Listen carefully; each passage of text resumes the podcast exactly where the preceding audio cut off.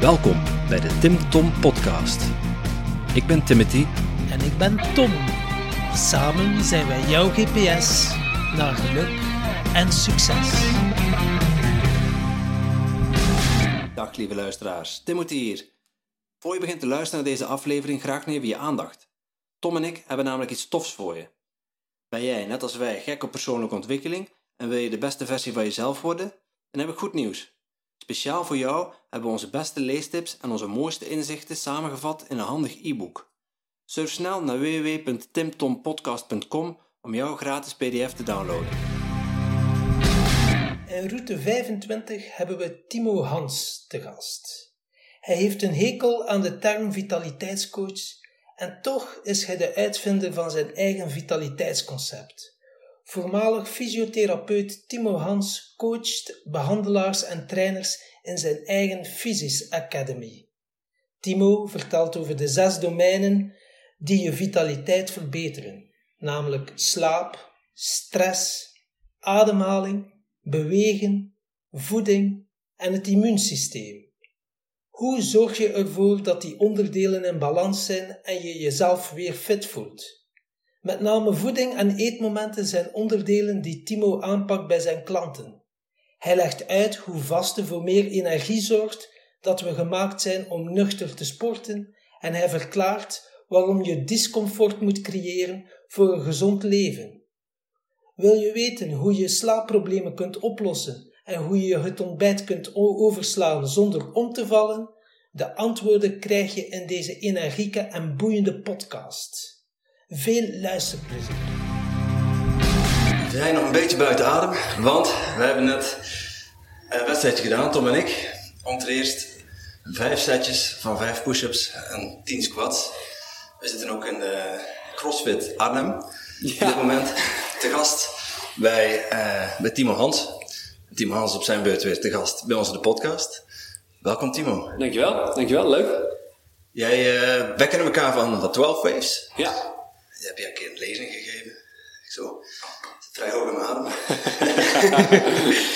um, en jij vertelde daar, ik ben gestart met de Physics Academy. Ja. Um, kun jij ons wat meer uitleg geven over wat de Physics Academy eigenlijk is? Ja, zeker. Uit, allereerst spreek je het iets anders uit de Academy. Nee, dat, is, dat is makkelijker voor, voor de hele podcast. Um, uh, staat voor het vermogen van het lichaam om zichzelf te kunnen herstellen. In de breedste zin van het woord ooit in het leven geroepen door um, Hippocrates. En de term werd niet gebruikt. En toen dacht ik, dat is de perfecte benaming voor mijn, uh, voor mijn academy. Want ik leer behandelaars en trainers, vooral professionals, um, het zelfherstellend vermogen van het lichaam echt goed te kennen. Um, en daar dus echt specialist in te zijn. En ik heb daar een, wat ik noem een zes domeinen model aan gekoppeld. Dus ik zit heel erg aan de fysieke kant van vitaliteit. Ik kader goed waar ik goed in ben. En uh, dat zes domeinen model bestaat uit zes model, uh, domeinen. Uh, slaap, stress, voeding, het immuunsysteem, uiteraard bewegen, slash trainen en ademhaling. Mm -hmm. En allereerst vertrekken we altijd vanuit die zes domeinen, maakt niet uit wat voor probleem iemand heeft. en eigenlijk elk probleem kun je daar meer of meer of in ondersteunen of totaal mee oplossen. En het is aan mij om daar een goed model van te maken en behandelaars en trainers te leren wat wel kan, wat niet kan. En om van intake tot oplossing het juiste te bieden. Um, ja, en daar ben ik, oe, even kijken, vier jaar geleden zag ik laatst uh, bij de KVK, want ik ging me overschrijven naar een andere rechtsvorm. Toen zag ik, hey, dat is vier jaar geleden. En ik ben ooit, acht jaar geleden begonnen als fysiotherapeut. En ik kwam er gewoon heel snel achter van, dat wil ik eigenlijk helemaal niet. Ik wil niet elke half uur iemand behandelen. En ik wil ook niet alleen maar pijnklachten. En ik, ik wil dat helemaal niet. En toen ben ik mij dus gaan fascineren voor slaap, et cetera. En zo is, het, uh, ja. zo is het balletje gaan rollen. En inmiddels heeft dat ook een heuse jaaropleiding. Waar na die zes domeinen-cursus dus nog een, een, totale opleiding achter zit. Ook met gastdocenten. En uh, ook steeds meer mensen vanuit België die, uh, die hierheen rijden. dus ja, dat is heel kort wie ik ben, wat ik doe. En los daarvan, doordat ik dit gedachtegoed heel veel deel, ook op social media. Um, op het YouTube kanaal bijvoorbeeld, Instagram. Nou, we delen gewoon heel graag heel veel kennis. Dat is ook echt een van mijn grootste passies. Uh, ben ik ook steeds meer bij bedrijven, uh, nou word ik steeds vaker uitgenodigd om ook te spreken. Dus ik vind professional spreken heel erg leuk. En uh, nou, ben ik ook gewoon heel goed in, mag ik, mag ik zeggen. Ja, dat kunnen wij wel aan, want jij hebt wel eens bezig gezien. Ja, ja je hebt ja, me bezig gezien inderdaad. Dus ja, dat begint een beetje zo natuurlijke wijze te lopen. Mijn hoofdfocus is, is de Academy. maar er zijn zeker liggen er plannen klaar om mij als professional spreker nog enorm goed te gaan wegzetten. Mooi. Onze podcast starten we normaal gezien altijd met een vraag van de vorige gast, maar die leunt er wel wel een beetje bij aan. En eh Thijs, zijn vraag voor jou was, hoe krijg je de maatschappij meer aan het sporten? Eh, bijvoorbeeld, je ziet hè, maar 5 of 10 procent die wel extreem bezig is met hun gezondheid Ja. en eh, crossfit en zo beoefening. Maar hoe krijg je de andere 90 procent in beweging? Ja, Ehm, ik vind zelf, eh, maar daar komen we tijdens de podcast denk ik wel achter. Ik vind zelf het domein bewegen, sporten ehm, de minst belangrijke. Dat wil niet zeggen dat ik sporten eh, niet belangrijk vind. Eh, maar als je het hebt over snel impact maken op heel veel klachten, dan zijn alle andere vijf domeinen over het algemeen dominanter. Ehm, zeker, er zijn heel veel gezondheidsvoordelen aan sporten. Ehm, zeker antwoord op je vraag. Om mensen überhaupt in beweging te krijgen weer aan hun gezondheid te werken. Hè, dus ook van darmklachten af te komen, hoog in energie te zitten, maar ook zeker aan het sporten te krijgen. Ehm, moeten behandelaars en trainers ehm, vitaliteit veel sexier maken. Dat is echt een van mijn motto's. Mensen zijn daar heel slecht in.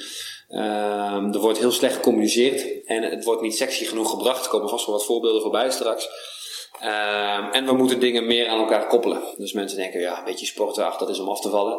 Maar we moeten mensen veel meer inzicht geven in waar dat allemaal, ja, waar, het, waar het allemaal impact op heeft. Eh, dat, is, dat is heel belangrijk. Dus mensen hebben vaak maar een heel beperkt beeld van vitaliteit. De gemiddelde, eh, nou, die 90% hè, die niet aan hun gezondheid bewust werkt, ehm, die, die weten ook gewoon echt niks van vitaliteit. Dat wordt wel gezegd hè, op verjaardagen en dat soort dingen. Van, Ja, ja, oh, gezondheid, die, eh, vitaliteit, die, ja. die weet daar veel van, want die leest wel eens wat op internet.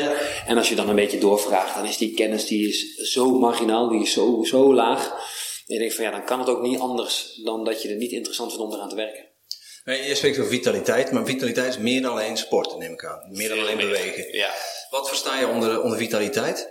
Ik versta onder de fysieke kant van vitaliteit ehm, zes domeinen. Hè, dus slaap, eh, stress, voeding, immuunsysteem, bewegen en ademhaling. Dus bewegen en sport is zeker onderdeel. Eh, maar wat ik belangrijk vind aan vitaliteit is één, dat mensen geen hi- hinder ondervinden. Hè, geen pijnklachten, hoofdpijn, nekpijn, rugpijn. Eh, maar vooral ook een heel hoog energieniveau. hè, dat mensen dat kunnen. En dat ze eigenlijk fysiek nou, geen darmklachten, goed slapen. stress ook eh, vandaag weer een hele dag over gevuld. Daar hebben we het met die lezing waar we met 12 F's ook over gehad. Hè, wat voor verschil daar eigenlijk in zit in hoe je stress ervaart.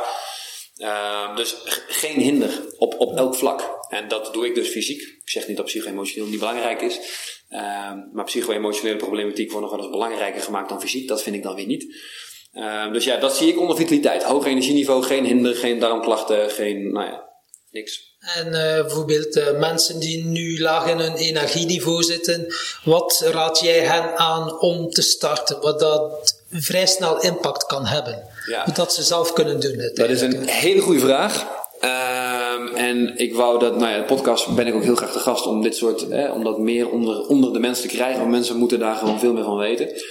Ehm, voordat ik zomaar een tip geef, het is altijd zo in een, in een, vind ik in ieder geval in een goede opleiding. Hè, het heeft altijd de, de goede context nodig. Hè, dus één iemand laagste energie is niet de ander.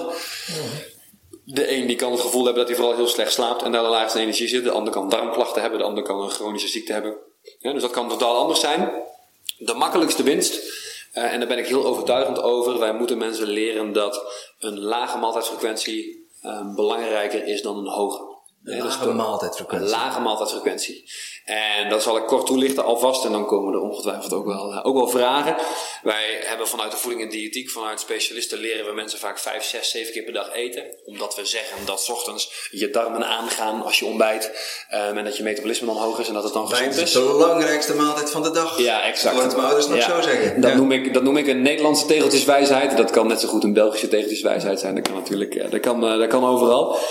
Ehm, we moeten mensen aanleren dat een lage maaltijdfrequentie belangrijk is. En waarom is dat belangrijk voor het energieniveau? Dat is om heel veel redenen zo. En de, degene die het makkelijkst uit te leggen is, is dat we hebben in ons lichaam drie manieren om energie vrij te maken. Ja, zodra we iets eten, dan ehm, eh, maken we uit die maaltijd kunnen we glucose halen en daar hebben we meteen energie van. Op het moment dat we een tijdje niet eten, twee, drie uur gemiddeld, afhankelijk van wat je gegeten hebt, dan is het backup systeem niet vet, wat de meeste mensen zeggen. Dan ga je meteen op vetverbranding, dat is niet waar. Je hebt eerst um, glycogeen, dus een moeilijkere naam voor opgeslagen glucose in de lever. En de lever die kan dan glycogeen weer omzetten tot glucose. En dan kun je nog 10 tot 12 uur je energie vrijmaken. Dat is bekend bij de marathonlopers, denk ik dan. Hè? Glycogeen, als dat eh, niet bekend is bij de marathonlopers, dan, eh, dan kunnen die daar wel wat voor winnen om daar zich wat in te verdiepen. Ehm, dat zijn twee mechanismes. Hè. Je hebt dus al twee, drie Eén uur. is je voeding, twee is je... Twee je is voorraad uit je lever. En de meeste mensen, hè, ook al eet je ontbijt, eh, middag en avond, dan zit je dus 2, 3 uur van de maaltijd zelf en 10, 12 uur van de lever. En de meeste mensen gebruiken alleen maar mechanisme 1 en 2. Ja? En hoe hoger de maaltijdfrequentie, hoe vaker je dus in mechanisme 1 zit. Want zodra je weer wat eet, ga je weer glucose vrijmaken uit je maaltijd. En eh, daar zit al een tegenstrijdigheid, hebben we nog niet eens over energie. Als mensen dus willen afvallen en ze gaan dus zes maaltijden op een dag eten, dan verbrand je dus helemaal geen vet, want je gaat continu naar het eerste mechanisme. Je blijft gewoon glucose gebruiken als energie. Dus dat is helemaal niet voordelig. Misschien daarover straks meer. Uh, wat we dus nodig hebben om het derde mechanisme aan te spreken, en dan komen we op een hoog energieniveau, uh, is als je dus bijvoorbeeld, uh, stel je hebt avond gegeten, uh, rond 6 uur, rond 8, 9 uur is die maaltijd op, je gaat slapen. Dan word je ochtends wakker en dan sta je een beetje aan het einde van dat tweede mechanisme. Het lichaam staat dan een beetje op het punt van ga ik naar mechanisme 3 of als er gegeten wordt ga ik weer terug naar 1. Nou, de meeste mensen doen dan 1. Stel je slaat je ontbijt over, dan ga je naar mechanisme 3. En dat is dus vetverbranding. Dat noemen we ook wel ketonen. Sommige mensen kennen dat van een ketogenic diet, een ketose dieet. Daar ben ik dan weer niet helemaal voorstander van. Uh, maar als we in ieder geval wat langer nuchter zijn, dus minder vaak eten, dan gebruik je het derde mechanisme. En wat is het belangrijkste? Vanuit mechanisme 1 en 2 kunnen we 17 keer energie maken. Ja, dat noemen we ATP, dat is de eenheid voor, uh, voor energie. Marathonlopers weten dat vaak ook wel. Maar uit het derde mechanisme kun je 100 keer energie maken. Dus die is vele malen efficiënter. Dus voorbeeld, je komt in een, uh, bij een autodealer, er staan twee auto's, net zo duur, zelfde auto, zelfde bouwjaar. Maar de een loopt 1 op 17 en de andere 1 op 100. Welke wil je het liefst? Je wil het liefst die van 1 op 100, van die zuiniger. Ja? En het gaat er niet om dat we altijd maar in mechanisme 3 moeten, want dan kunnen we nooit meer eten. Dus daar gaat het niet om.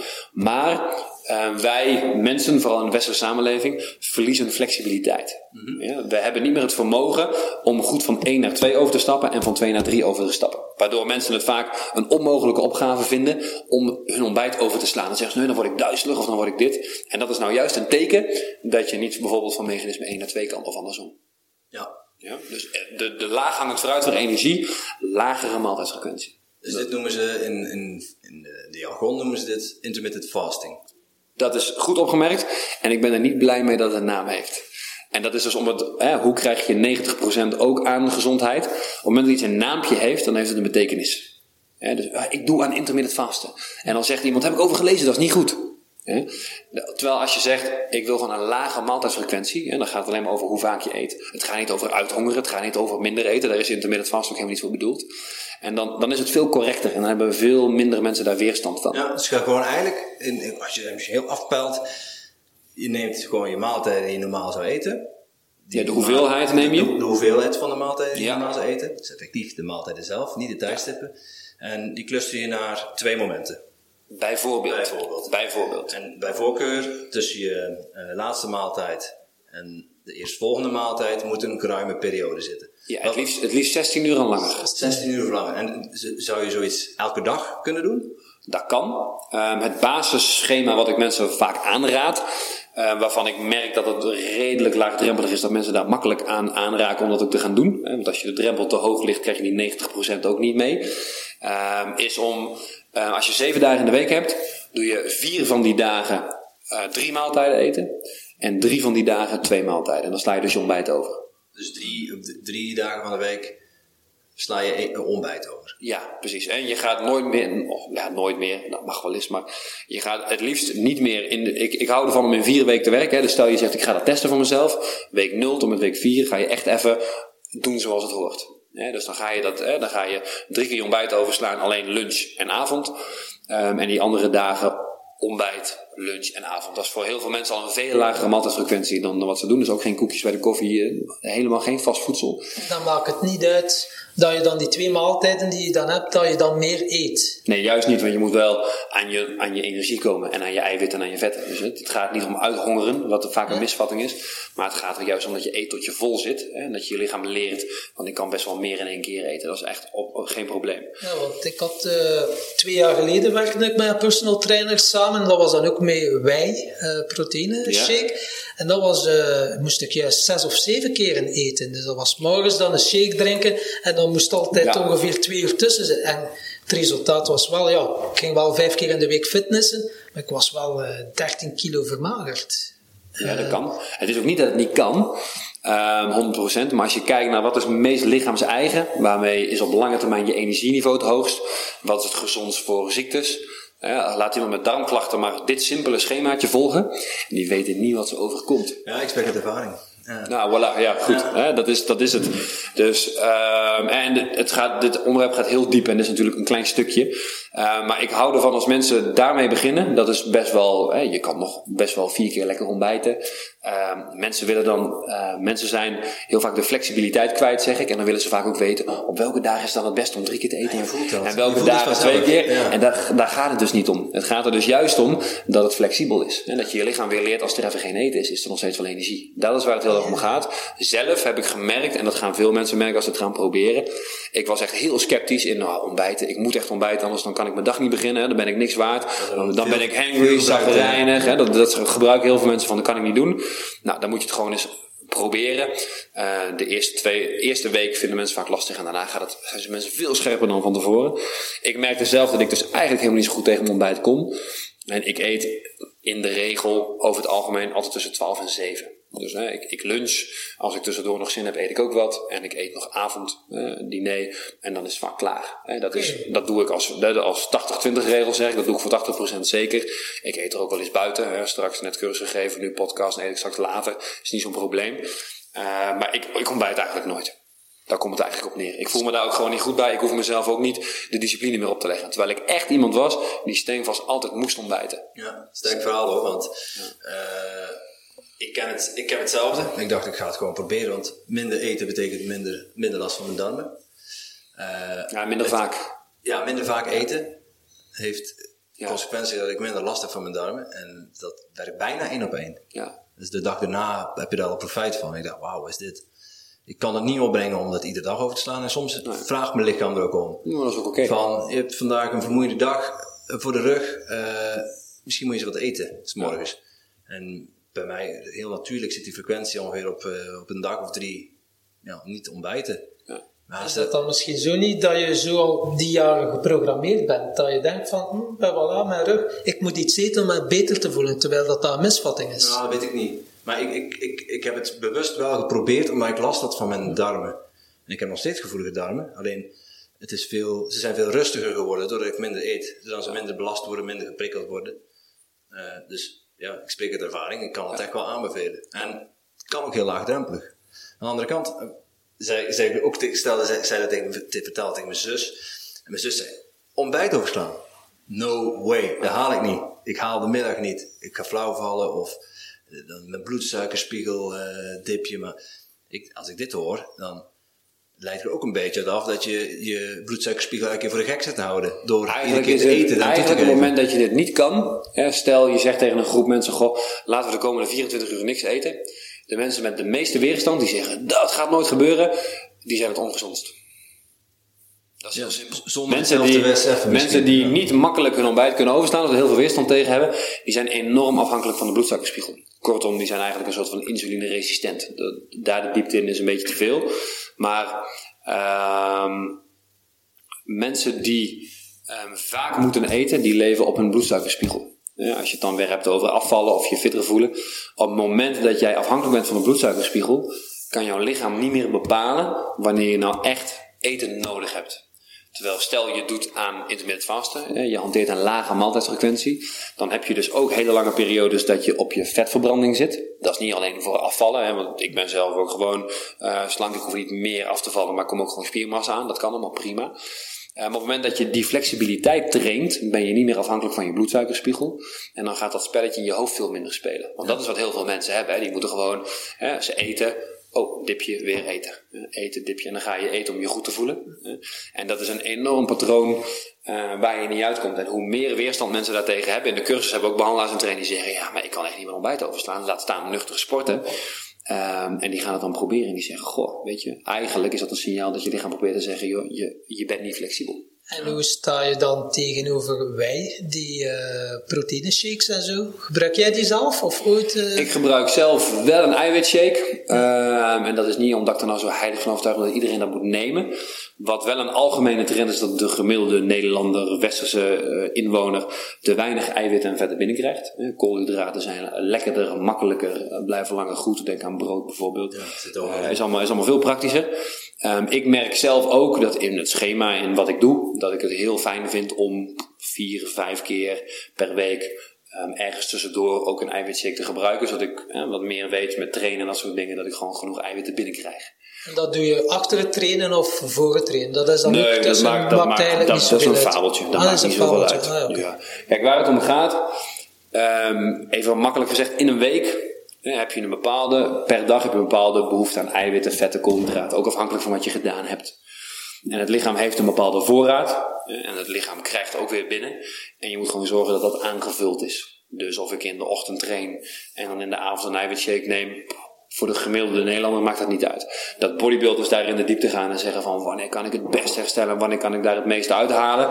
Dat is op topsportniveau is dat interessant om naar te kijken. Ja, maar de, de gemiddelde persoon die moet zich vooral bezighouden met krijg ik genoeg eiwitten, vetten en koolhydraten binnen en zijn dat de juiste. Dat is veel belangrijker. Als je het weer hebt over hoe krijg je die 90% in beweging. De meeste mensen worden dingen voorgehouden die een topsporter zou moeten doen omdat een personal trainer bijvoorbeeld totaal gefascineerd is van topsport. En dan ook tegen hun klanten zegt: Nee, dit moet je doen, want die doet dat ook. En denk je, ja, maar de gemiddelde persoon is helemaal geen topsporter. En die moet vooral gewoon een heel hoog energieniveau, geen dankklachten, goed slapen. En dan gaat afvallen en dat soort dingen gaat vanzelf. En uh, hoe is uw visie ten opzichte van wat dat je precies eet. Heb je daar tips voor? ja, iedereen weet groente en fruit is gezond, maar hoe bijvoorbeeld met vlees en uh, kaas? Hoe... Ja, dat zijn hele interessante eh, vraagstukken waar je niet één gepast antwoord op kan geven. Um, ik heb wel vanuit Physics Academy, en dus met de kennis die we nu hebben, we hebben inmiddels iets van 200 behandelaars en trainers opgeleid die met mensen in de praktijk werken. Um, en aan de hand daarvan hebben we wel een voedingslijst samengesteld van hey, hier kunnen de meeste mensen tegen. Um, en waar het heel erg om gaat, is om je de vraag te stellen: um, als je wat eet, zien mijn darmen dat product graag? Het gaat heel erg om wat je kunt opnemen. Um, en daar zijn bijvoorbeeld dan dingen die we heel veel eten, waar helemaal niet zo heel veel nuttigs in zit, als brood, pasta, rijst, aardappelen. Dat zijn helemaal niet producten die we in de mate zouden moeten nemen die we nu moeten nemen. Stiekem weet iedereen dat wel, maar als je dat op een verjaardag noemt, dan zegt iedereen meteen: Boah, dat is overdreven en vroeger ging dat ook. Er is heel veel weerstand tegen. Terwijl als je zegt: Gewoon luister, als we meer eiwitten en vetten moeten binnenkrijgen, dan, en, en pasta en brood en dat soort dingen, daar zit er helemaal geen knal van in. Misschien moeten we dat dan wat minder vaak eten. En nu is het dan met spelpasta. Ik heb dat vervangen nu, de gewone pasta, door spelpasta. Is dat een verschil of is dat dan uiteindelijk... Dat is een, dat is een verschil, maar niet het verschil wat het maakt. Dus dat wil zeggen, uh, het blijft een bult koolhydraten. En dat, we hebben niet zoveel nodig.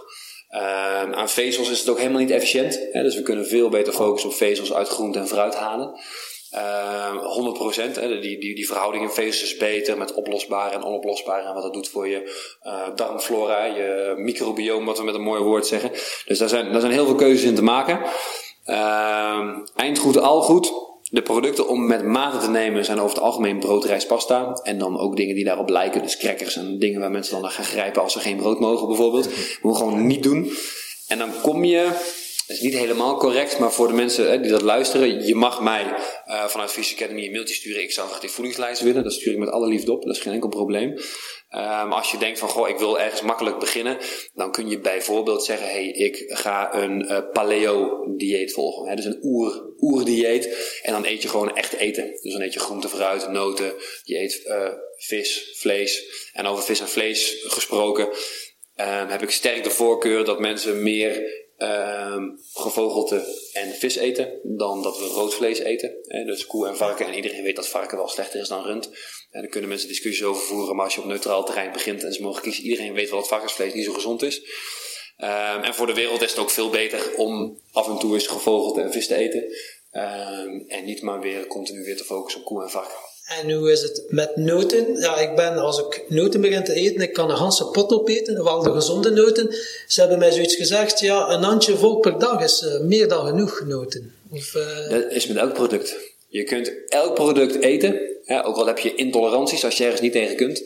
Als je het maar met een normale mate eet, kan je overal tegen. En inderdaad, een handje noten per dag is prima. Ja. ja? Moet je, je, moet je, weer, je, moet je, weer, ja, je moet je weer afvragen. Moet je dan elke dag een handje walnoten? Of moet je een keer handelen en een keer walnoten en een keer eh, moet je daar niet in variëren?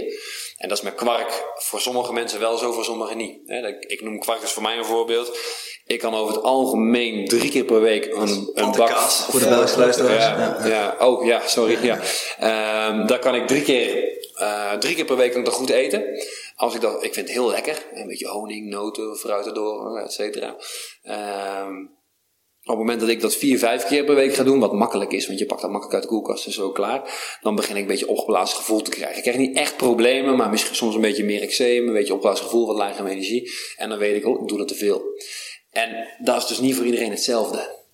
Ik kan uh, veel minder goed tegen koolhydraten dan mijn vriendin bijvoorbeeld. Ik ben opgevoed meer uh, met suiker. Ja, ook suiker wel een beetje meer als beloning. Uh, helemaal niet goed of fout. Mijn ouders die houden zielsveel van mij, maar god. Mijn vriendin heeft dat veel minder en die is dus daar ook veel minder van afhankelijk. Die is daar veel relaxter onder. Die heeft veel minder zin in suiker. Dus dat zijn, dat zijn dingen die zijn voor iedereen weer verschillend. Maar je komt terug op, als je alles maar een beetje eet, dan is het goed. Maar mensen eten vaak niet een beetje brood, rijst en pasta. Maar dat zit elke dag. Hè, ontbijt, middag, allebei brood. Dat is eigenlijk al niet goed. En dan drie, vier, vijf boterhammen. Denk je nou dat je daar, daar haal je geen eiwitten, geen vetten uit? Weet je, dat is, dat is zonde van je uh, energie. En wat zijn dan bijvoorbeeld de, de vervangers van uh, brood, pasta, rijst? Dan is het vooral groenten en fruit dat je dat Op het gebied van koolhydraten wel. Op het gebied van koolhydraten kom je gewoon uit op groente en fruit. Punt. Weet je, ben je gewoon snel klaar. Ja. Um, en waar je dan dus meer van gaat eten, en dat is ook goed, want we moeten meer eiwitten en vetten eten, dan kom je dus meer op noten, um, avocado, vis. Dan kom je dus op kwark, op eieren, op uh, nou, vis, kip, weet je, dan kom je op dat soort producten. Gewoon, gewoon de echte producten. En natuurlijk kun je af en toe eens wat brood eten, en natuurlijk kun je af en toe eens uh, melk, kaas, uh, weet je, dat soort, dat, het kan wel. En is het dan gezonder, uh, dan wil je ook wel zeggen, ja, drink dan amandelmelk in plaats van koeienmelk of zo, of rijstmelk. Ja, dat is nog maar de vraag. Dat, ben, dat is niet helemaal mijn ding, dus ik kader altijd wel goed af wat ik echt weet en wat ik niet echt weet. Wat wel zo is, en dat moeten we ons heel goed realiseren, um, als we het hebben over melk en kaas en dat dat goed is voor ons, dan refereren we terug aan vroeger. Ja, vroeger waren er meerdere, nou in deze regio hè, hebben we lange tijd geleefd van, van, van koeien en, en van, van die bouw. Maar de kwaliteit van de grond en de kwaliteit van de koe en alles was vele malen beter. Ja, bijvoorbeeld, um, vroeger, en op sommige plekken in de wereld nog steeds, een, een koe is een vluchtdier. Een, een dier hè, moet vlug, op zijn poten kunnen staan uh, om te kunnen vluchten, want dan kan een prooi op uh, op, op, op stuiten. Uh, en dan, dan moet het uit de voeten kunnen met de kudde mee. Een prooidier bedoel je? Een prooidier, ja, sorry. Ja. Dus hè, een, een, een koe is, is, is gemaakt om te vluchten, want het kan gepakt worden. En uh, vluchters krijgen bijvoorbeeld voeding veel rijker aan eiwitten vanuit de moedermelk dan wij mensen. Wij krijgen minder eiwitten uit, uit borstvoeding. Uh, wat het belangrijkste is, zo'n kalfje wordt vaak op, op kwaliteit beoordeeld van hoe snel het kan staan. Als het snel kan staan, is het een sterk beest en dan kan het overleven. Dan geeft het ook betere melk. En het eet vroeger altijd alleen maar gras. Omega-3, grasgevoerd vlees, dat willen we nu allemaal, we kunnen het allemaal niet meer betalen. Daar komt, de kwaliteit is beter. Meer omega-3, betere vetzuren, minder, min, minder ontsteking. Nee, daar kun je, ook wetenschappelijk is dat zeer goed bewezen. Ja, van, ja, en veel lekkerder. Ja. Vandaag de dag is een koe wat op melk, hè, wordt gefokt op veel melk geven, want we zijn met veel te veel mensen op deze aardbodem. En wij willen op dit landje allemaal melk. Dat slaat nergens op. Nergens anders in de wereld drinken we meer zoveel melk en doen we hier wel. Maar die kalfjes, Eén, die worden geboren, die staan vaak binnen 24 uur niet op hun poten, terwijl dat vroeger meerdere minuten was. Dan moet je al afvragen, is dat dan een sterk beest? Dat is één. Twee, die krijgen dus niet meer gras. Die krijgen dus van alles extra, hè, krachtvoer om snel te groeien. Want ze moeten snel melk geven, want we hebben dat nodig. Dan is heel erg de vraag, wat is de voedingswaarde van die melk? Heel veel mensen hebben tegenwoordig, een beetje hip, hip begrip, ja, ik ben intolerant voor lactose. Dat is heel logisch. In de melk van vroeger, uh, of laat ik zo zeggen, lactose moet je afbreken. Met een enzym, dat noemen we lactase. Dat is nog makkelijk, lactose en lactase. Lactose zit in melk, dan moet je afbreken met lactase. In rauwe melk zit gewoon nog lactase. Dus het afbreekproduct wordt meegeleverd met, het, met de melk. Vandaag de dag is dat niet meer zo. Het wordt geïndustrialiseerd, het wordt gehomogeniseerd. Hè? Dat het allemaal zo stabiel mogelijke melk is, dat het lang houdbaar blijft. En het, het kalfje, met alle respect, en de koe, die zijn niet meer van dezelfde kwaliteit. We krijgen dat gewoon niet meer binnen. En iedereen ergens weet dat logischerwijs wel. Maar als je daar dus, ik hou ervan om een tijdlijn terug te volgen. En er is ook in die tijd best wel veel onderzoek gedaan. We hebben gewoon niet meer hetzelfde kwaliteit voedsel. Dus dan kunnen we wel zeggen, vroeger hadden we melk en brood en dat ging goed. Vroeger zat er zelfs vitamine D in brood. Dat is niet meer zo. Ja? Dus we hebben gewoon, we kunnen niet meer dezelfde discussies vormen over brood en over kaas en over melk. Dat kan er gewoon niet meer. Er zit niet meer genoeg in. Is het dan ook wel volkorenbrood is gezonder dan witbrood, witbrood of is dat ook al? Eigenlijk al helemaal niet meer. Tenminste, natuurlijk, er zit verschil in bakkerij. Hè, en of er nog passie zit in kwalitatief goed brood bakken of voor de massa. Maar kijk in de supermarkt.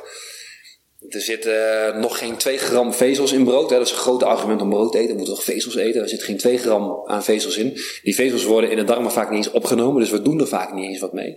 Die in groente en fruit wel. Ehm, en volkoren en witbrood. Er zijn uh, onder onderzoeken bekend als we denken dat brood soms gewoon een beetje op kleur geverfd wordt, zodat het er donkerder uitziet. We eten helemaal niet meer echt brood brood. Tenminste, niet het grofweg supermarktbrood wat we krijgen. Dat is gewoon niet meer dezelfde kwaliteit. Nee, nee ja, ik, ik ben uh. Mijn vader die, die heeft een boerderij met, met koeien. En ik eet dus ook vlees van onze eigen koeien. Ja. Waarvan je weet, die hebben in de wei gelopen. Die lopen meer dan een helft van het jaar buiten. Uh, die hebben gezond geleefd. Die hebben, en dat proef je ook terug in het vlees. Hè? Er zit geen antibiotica in, er zit geen troep in gespoten. Terwijl als ik heel uitzonderlijk een keer vlees eet uit de supermarkt, één, er zit geen smaak in. Je proeft het, je proeft het direct, je legt het in de pan en het krimpt. Het klopt ook al niet. Met kip hetzelfde. Kijk eens op de verpakking van kip. Ja. Staat op ingrediënt suiker. Nou, ben je knappe kip als er uh, suiker in je vlees zit. Ja, als er suiker in je vlees zou kunnen werken. Ja, maar dat is allemaal waar. en het, ik hou helemaal niet van um, complottheorieën en mensen bang maken. Want we moeten juist om die 90% mee te krijgen het heel positief erover hebben. Uh, maar het, het, feit is wel dat mensen vaak geen resultaat behalen, hè, laag in hun energie komen, darmklachten hebben, doordat ze verkeerd geïnformeerd worden. terwijl eigenlijk, kijk, mensen met een probleem, die kunnen niet meer de um, de um, helikopterview creëren. Die kunnen niet meer even erboven stappen en zo zeggen van, goh, weet je wel, dat brood en de industrie en we zijn met veel mensen op deze aardbodem, dus de vraag is heel hoog, dus de kwaliteit van het product kan niet hetzelfde zijn. Dat is voor iedereen heel logisch. Uh, maar op het moment dat je zelf een probleem hebt, dan moet iemand je dat inzicht geven. En dan moet er iemand zijn die zegt van, goh, ik heb gezien hoe je eet, ik heb gezien dat je slecht slaapt, ik heb gezien zus en zo. En op basis van de vragenlijst zie ik, dit en dit is het probleem. En laten we daar nou eens vier weken mee aan de slag gaan. Binnen vier weken zetten we vaak iemands leven totaal op zijn kop. Hè, aan energieniveau, aan minder klachten. Ja, heel snel. En vanuit daar, hè, vanuit dat resultaat, dan gaan mensen op een schaal van 0 tot 10 aan energieniveau. Die geven zichzelf al vijf jaar lang een 3. Hè, die zeggen, ik heb erg slechte energie. Die gaan soms binnen vier weken naar een 8. En als we ze twee jaar later spreken. Van een ja, van een drie naar in vier weken. En dan hebben we één uurtje gezien. Hè? Dus dan gaan mensen gewoon in vier weken gewoon zelf aan de slag met het advies van een uurtje. Um, en twee jaar daarna is het vaak nog zo. En dan en na die vier weken, dat is het mooie. Op week nul komen mensen binnen en ze zien zelf niet de helikopterview. Hè. Ik heb al heel lang klachten, bijvoorbeeld een keer een burn-out gehad en zo, of na een bevalling en toen nooit meer goed geslapen. En hè, lage energie, darmklachten, makkelijker eten. Dat is vaak een patroon wat ontstaat. Iedereen heeft zo zijn eigen verhaal, zo noem ik dat altijd. Maar na die vier weken, dan heb je mensen er eigenlijk uitgepakt en dan kun je dan goed met ze gaan zitten van, oké, wat, wat, wat spreken we nu? Of wat spreken we nu af? Het is niet, hè, ik weet het beter dan jou, maar god, dit is het resultaat wat je hebt gehad. Dit werkt op deze en deze manier. Hè, maaltijdfrequentie, inhoudelijk eten, slaap optimaliseren, stress, wat er, wat er maar nodig is. Wat ga je hier nou van blijven doen? Hè, en wat ga je ook gewoon doen om lekker te genieten van het leven? Want iemand die 100% vitaliteit doet, die doet het eigenlijk altijd verkeerd. Dat zijn de mensen die zeggen: ik neem 's ochtends zoveel gram dit en zoveel gram vezels en maar lauwe watertje met citroen. En bleh, weet je, die doen zo alles, zo alles zo precies goed. Die zijn ook niet gezond. Eh, kijk naar een, uh, over het algemeen een vegetariër of een veganist die zeggen dat is zo gezond. En dan doen ze dat vijf jaar of tien jaar en dan kijken ze in de ogen aan en dan denk je, is dat echt zo gezond? Ja, die mensen moeten, moeten pilletjes erbij pakken. Uh, die mensen die zien. voedingssupplementen. ja, voedingssupplementen is nog wat voor te zeggen dan. Ehm, maar als je er niet gezond uitziet, dan ben je over het algemeen niet gezond. er kwam een hele grote studie uit over vegetariërs bijvoorbeeld, schiet me nu te binnen. Uh, waar heel erg bevestigd wordt dat onder de gemiddelde vegetariër um, kwaliteit van leven heel laag is en dat ze veel meer medische hulp nodig hebben. Ik zeg niet dat je niet gezond kan zijn hè, met een vegetarische of veganische levensstijl, maar je moet wel heel goed te huis komen wil je dat gezond kunnen doen. veel is ook wel de kwaliteit van het voedsel. Ik denk dan ook spontaan, ja, de groenten en het fruit, uh, ja, laat soms ook wel wat te wensen over, denk ik, in de supermarkt. Of... Ja, maar elk, elk voedingsproduct laat een voedingswaarde tegenwoordig ten opzichte van 100 jaar geleden bij van de wensen over. Dus dan kun je alsnog het beste groente en fruit eten. Daar ben ik het helemaal mee eens. Um, dus dat is, dat is het probleem niet. Mensen komen wel vaak gewoon echt voedingsstoffen tekort. Hè, dat een vegetariër of veganist er bewust voor kiest uh, vitamine B12 te supplementeren. Weet je, ja, logisch, want als je geen eieren eet en et cetera, dan kom je dat gewoon tekort. Um, weet je, ik vind wel, moet wel gezegd worden, als mensen iets doen vanuit een bepaalde overtuiging, dan vind ik altijd enorm sterk. Dus ik ben niet voor of tegen. Um, ik ben zelf ook niet een enorm grote vleeseter, maar als je iets vanuit een overtuiging doet, voor de gezonde lifestyle. En je, je zegt ook dat het gezond is, dan, dan wringt dat heel vaak. Ja, en natuurlijk, er zijn topsporters die het laten, het kan allemaal. Maar dan moet je de regels van het spelletje heel goed kennen. En kijk naar vleesvervangers. Vleesvervangers zijn niet gemaakt voor gezondheid. Dat zijn geen gezondheidsproducten. Dat is hè? Ja, dat is gewoon vulling. Ja, dus weet je, dat is, dat is allemaal oké. dat is allemaal goed. Um, eind goed, al goed.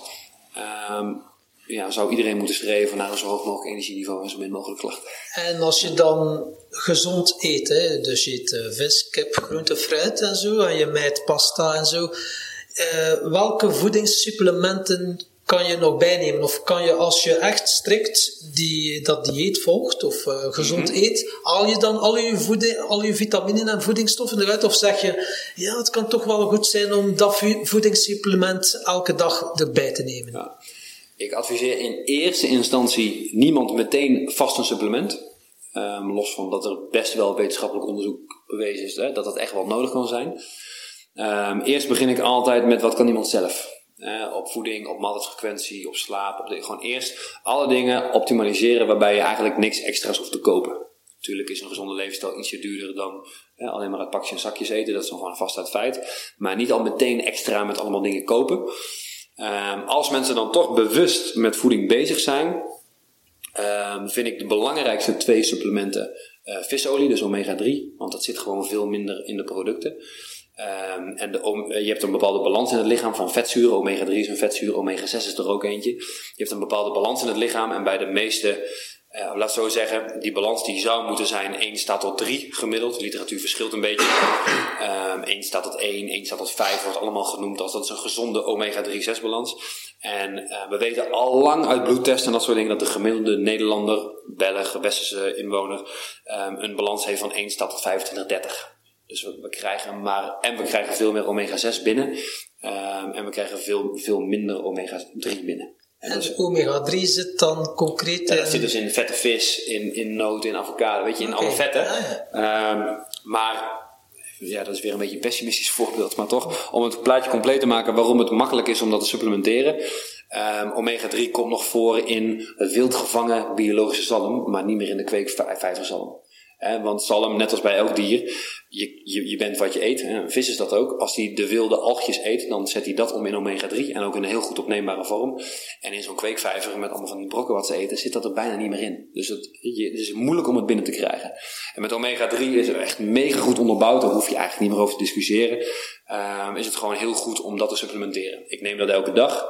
Uh, vitamine D krijgt ook praktisch niemand meer in een goed ge, uh, gehalte binnen. Dus dat adviseer ik vaak. Dat is van ja, dat is wat, we, ja, wat vroeger nog best wel in ons voeding zat. Wat nu toegevoegd wordt aan uh, margarines en dat soort dingen. Maar wat daarin zit is veel te weinig. Dus als je zegt ik neem boter met vitamine D, dat is echt niet voldoende. Um, en we krijgen het inderdaad normaal gesproken van de zon. Maar niet achter het glas, dus niet achter je bureaubaan, dan krijg je niet binnen. Ehm, en als de zon dan schijnt, en dat is maar op een bepaald deel van de zomer dat het fel genoeg schijnt om het binnen te krijgen. Dus in de lente en in de herfst is dat al verwaarloosbaar, dan neemt het er bijna niet meer op. En wat doen wij natuurlijk met z'n allen? Uh, zonnebrand smeren. En op het moment dat je dus zonnebrand smeert, dan ben je meestal in je zwembroek. Juist op het moment om vitamine D op te nemen, want dan heb je veel huid bloot hè, voor de zon. Um, en dat is een beetje schrikbarend weer. En, um, smeren met factor 8, dat is niet, niet een hoge factor hè, bij zonnebrand, uh, vermindert de vitamine D-opname met 95%. 95, oké. En met vitamine, of, uh, factor 12, 98%. En de meeste mensen die smeren tegenwoordig hè, met bang zijn voor uh, zo'n belasting van de zon, nou ja, 20 en hoger. Dus weet je, dat is allemaal, we, we krijgen gewoon, dat is niet erg hè, dat dat zo is. Dat is ook niet om het slechter te maken. Um, maar dat propageert wel, we moeten vitamine D supplementeren. En dat wordt wel aangeraden bij baby's, kinderen, oudere mensen met een donkere huidskleur. dat is een algemeen Nederlands advies, dan nog wordt het vaak niet gedaan. Uh, maar goed, dan is in ieder geval het advies er geweest. Maar we moeten dat voor iedereen, we moeten dat voor iedereen gelijk trekken. Dat, dat iedereen moet gewoon vitamine D supplementeren. Ja, want jezelf, jezelf blootstellen aan de zon is ook al bewezen dat het schadelijk is. Want het kan ja. uh, huidkanker veroorzaken. En ja, iets wat, wat je ook steeds vaker terugziet. Komt misschien ook door onze levensstijl, door onze voeding, dat we dat we minder binnenkrijgen en dat we daar vatbaarder voor zijn. Dus goed smeren is, is wel iets wat veel mensen aanbevelen. Ja. Maar nemen we dus daarnaast, in de, zeker in de, in de winter of in de donkere maanden, uh, vitamine, vitamine D. bij. 100%. Mensen die, uh, als je het hebt over laaghangend fruit, sommige mensen zijn zo snotterig in de winter en uh, zo weerstandsklachtjes, gewoon een beetje zo kabbelen in de winter. Dat is ook een teken dat je niet in goede gezondheid bent. Je hoort niet de hele winter snotterig te zijn. Um, daar heb ik mensen die dit luisteren vast al nu een beetje beleefd betrapt. Want hè, het hoort niet zo dat je, dat je dat bent. Als mensen dan vanaf september beginnen met vitamine D, dan zijn ze vaak gewoon helemaal niet snotterig. Weet je, dat is gewoon een, een bewijsje, iets, op iets kleins, dat dat werkt. Maar ook op slaapproblemen is vitamine D belangrijk. Op spierfuncties is vitamine D belangrijk. En we krijgen het gewoon echt te weinig binnen. Dat ding met de zon, um, dat is natuurlijk mega interessant, want de zon is aan de ene kant schadelijk. Uh, maar aan de andere kant hebben we het nodig. En daar worden dingen ook, dit is wel, zeg maar, uh, alles wat ik hiervoor gezegd heb, kan ik met wetenschappelijke literatuur meteen naar je toe mailen. Um, dit vind ik meer persoonlijk. Op het moment dat uh, er wordt heel panisch gedaan over de zon. Zodra de eerste zonnestralen doorkomen, dan is het meteen zonnebrand. Iedereen weet wel dat dat niet de piekbelasting is op de huizen die we bedoelen. Als je daar weer een helikopterview naar kijkt. Dus op het moment dat je in de lente gewoon lekker veel buiten bent, op het moment dat het nog niet zo warm is, dan is het allemaal niet zo'n probleem. Dat is niet de belasting waar we het over hebben. We hebben het in de zon. Uh, in de volle zomer. In, in, de volle zon, de volle zomer, tussen, wat is het, uh, 12 en 3. Daar hebben we het over. Als je daar smeert en voor de rest niet, dan is er geen probleem. Weet je, dan kan je veel in de zomer veel vitamine D binnenkrijgen. Ja. Maar we zijn mega panisch, want zon is huidkanker. Nee, jezelf verbranden is huidkanker. Ja. en dat is een interessant, uh, een interessant extra feitje. Ik kan het enorm lachen als mensen dan zeggen: nee, zonnebrand, want dat is goed. Je moet niet verbranden. Maar dat ze dan toch een zonnebril opdoen. En dat is superleuk, ook hoe het lichaam werkt. Op het moment dat je een zonnebril op hebt, verbrand je eerder. En dat is weer mega logisch eigenlijk, als je daar weer over nadenkt. Als je een zonnebril opzet? Als je een zonnebril op hebt, hè, het is zomer, mooi, een felle dag, en je denkt nee, zonnebril op, dan verbrand je veel eerder. En zou je dus in potentie eerder uh, huidkanker kunnen ontwikkelen, want je verbrandt eerder. Maar je langer in de zon blijft, dan ben je er toleranter voor bent. Nee. Het heeft te maken met eigenlijk gewoon heel logisch, dat noem ik ook visus. Weet je, het lichaam heeft altijd gelijk. Op het moment dat jij een felle zon ziet, hè, dat komt op je netvlies, Natuurlijk heb je ook uh, temperatuur op je huid waarvan je weet ik moet beschermen. Op het moment dat jij fel licht binnenkrijgt, dan gaan je huidcellen uh, hun pigment meer aan de buitenkant neerleggen ter bescherming. En dat is gewoon een beschermingsmechanisme. Net als met sporten krijg je meer doorbloeiing. Ja, je, is gewoon, parapluutje. Gewoon, gewoon een actie-reactie. Ja. Parapluutje, parasol. Uh, op het moment dat je dus een zonnebril opdoet, dan er, eh, is die prikkeling op je netvlies minder. Dus heb je ook minder natuurlijke bescherming. En er is een heel leuk onderzoek naar gedaan, een kleintje hoor. Maar hebben ze dus mensen blootgesteld aan de zon. De helft van het lichaam zo afdekken. En dan eerst gewoon kijken in de zon. En daarna volgens mij de, de lap overslaan naar de andere kant. Zodat die ene kant bedekt de andere niet. En dan met de zonnebril op. En dan zie je gewoon aan de ene kant gewoon rood. En aan de andere kant niet. Of veel minder. Ja, dus we houden onszelf ook een beetje voor de gek. Net als in het begin al, die, nou ja, de 100% van Nederland. Uh, we weten niks over vitaliteit. We, er wordt niet meer geleerd hoe het lichaam werkt. Ja, dus we kunnen wel zeggen, ja, zonne, zonnebrand, die moeten we smeren. Kan ik in mee, snap ik. Maar als je dan een zonnebril op doet, dan moet ik lachen. Dan denk ik, ja, waarom doe je dat dan? En dan denk ik, nou, sukkel, denk ik dan wel eens een beetje zo. Maar ja, dat, Natuurlijke zonnebril. ja, het is gewoon niet. Hè? Dus als je dan in ieder geval. Hè, kijk over piekzon en dat soort dingen, daar heb ik geen discussie over. Maar als het toch lente wordt, weet je, en dat soort dingen. En je doet dan meteen een zonnebril op en dan meteen smeren. Denk ik, ja, dan ga je het ook op jezelf afroepen. En dat is met heel veel dingen zo. Maar we komen continu terug met professioneel spreken ook. De uitgangspunt is dat mensen weten niks van hun lichaam. Mensen kunnen wel, ah, ik eet een beetje dit en ik eet een beetje zus en ik neem eh, probiotische yoghurtjes en ik neem dit. Eindgoed, al goed. Wat, weet je nou echt? Kun je, ben je in staat je eigen slaapprobleem te herkennen en op te lossen? Je darmklachten, weet je, dat is mega belangrijk. Ja, en dat, dat is er gewoon niet. Ja, ik denk eh, dan eh, nu spontaan. Ja, in Nederland zal het ook wel zo zijn, slaapproblemen bij mensen. Heb je daar tips? Ja, het zal ook hebben eh, variëren. Ja, de ene persoon... net niet mee ogen. Ja, nou ja, kijk, weet je wat echt schandalig is? Eén, 40 jaar geleden sliepen we gemiddeld meer dan een uur langer. Ja? In, in ieder geval in Nederland, in België is het een beetje... ja, een 40 beetje jaar geleden. 40 jaar geleden nog maar sliepen we, kort geleden. sliepen we tussen de 8 en 9 uur. En nu slaapt de gemiddelde Nederlander 7,5 uur.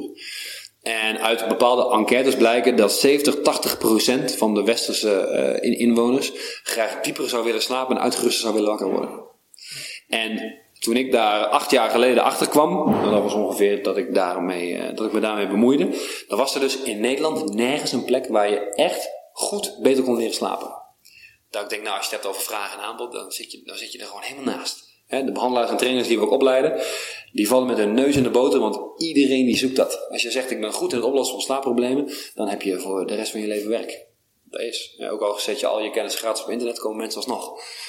Ehm dat heeft met verschillende dingen te maken. Vaak wordt het een beetje afgedaan, oh, stress. Weet je wel. En door stress slaap je slecht, dus, nou ja, het zij zo. Ehm nou ja, we hebben het vandaag dan ook over slaap gehad als ehm, ding. Het allerbelangrijkste, en ik, ik geef echt alles waar nou, ik geef alles gratis weg. Dus het is niet dat dit de ene belangrijkste is en dat je de belangrijkste van moet kopen. Dat is niet waar. Ik deel altijd, als ik zeg het is het belangrijkste, dan is het echt het belangrijkste. De belangrijkste ehm, tool voor mensen om dieper te slapen is ademhaling. Adem. Dat zit dan een beetje terug in meditatie. Hè? Dat heeft al, heeft al wel wat raakvlak eh, met wat mensen in de podcast ook, zag ik.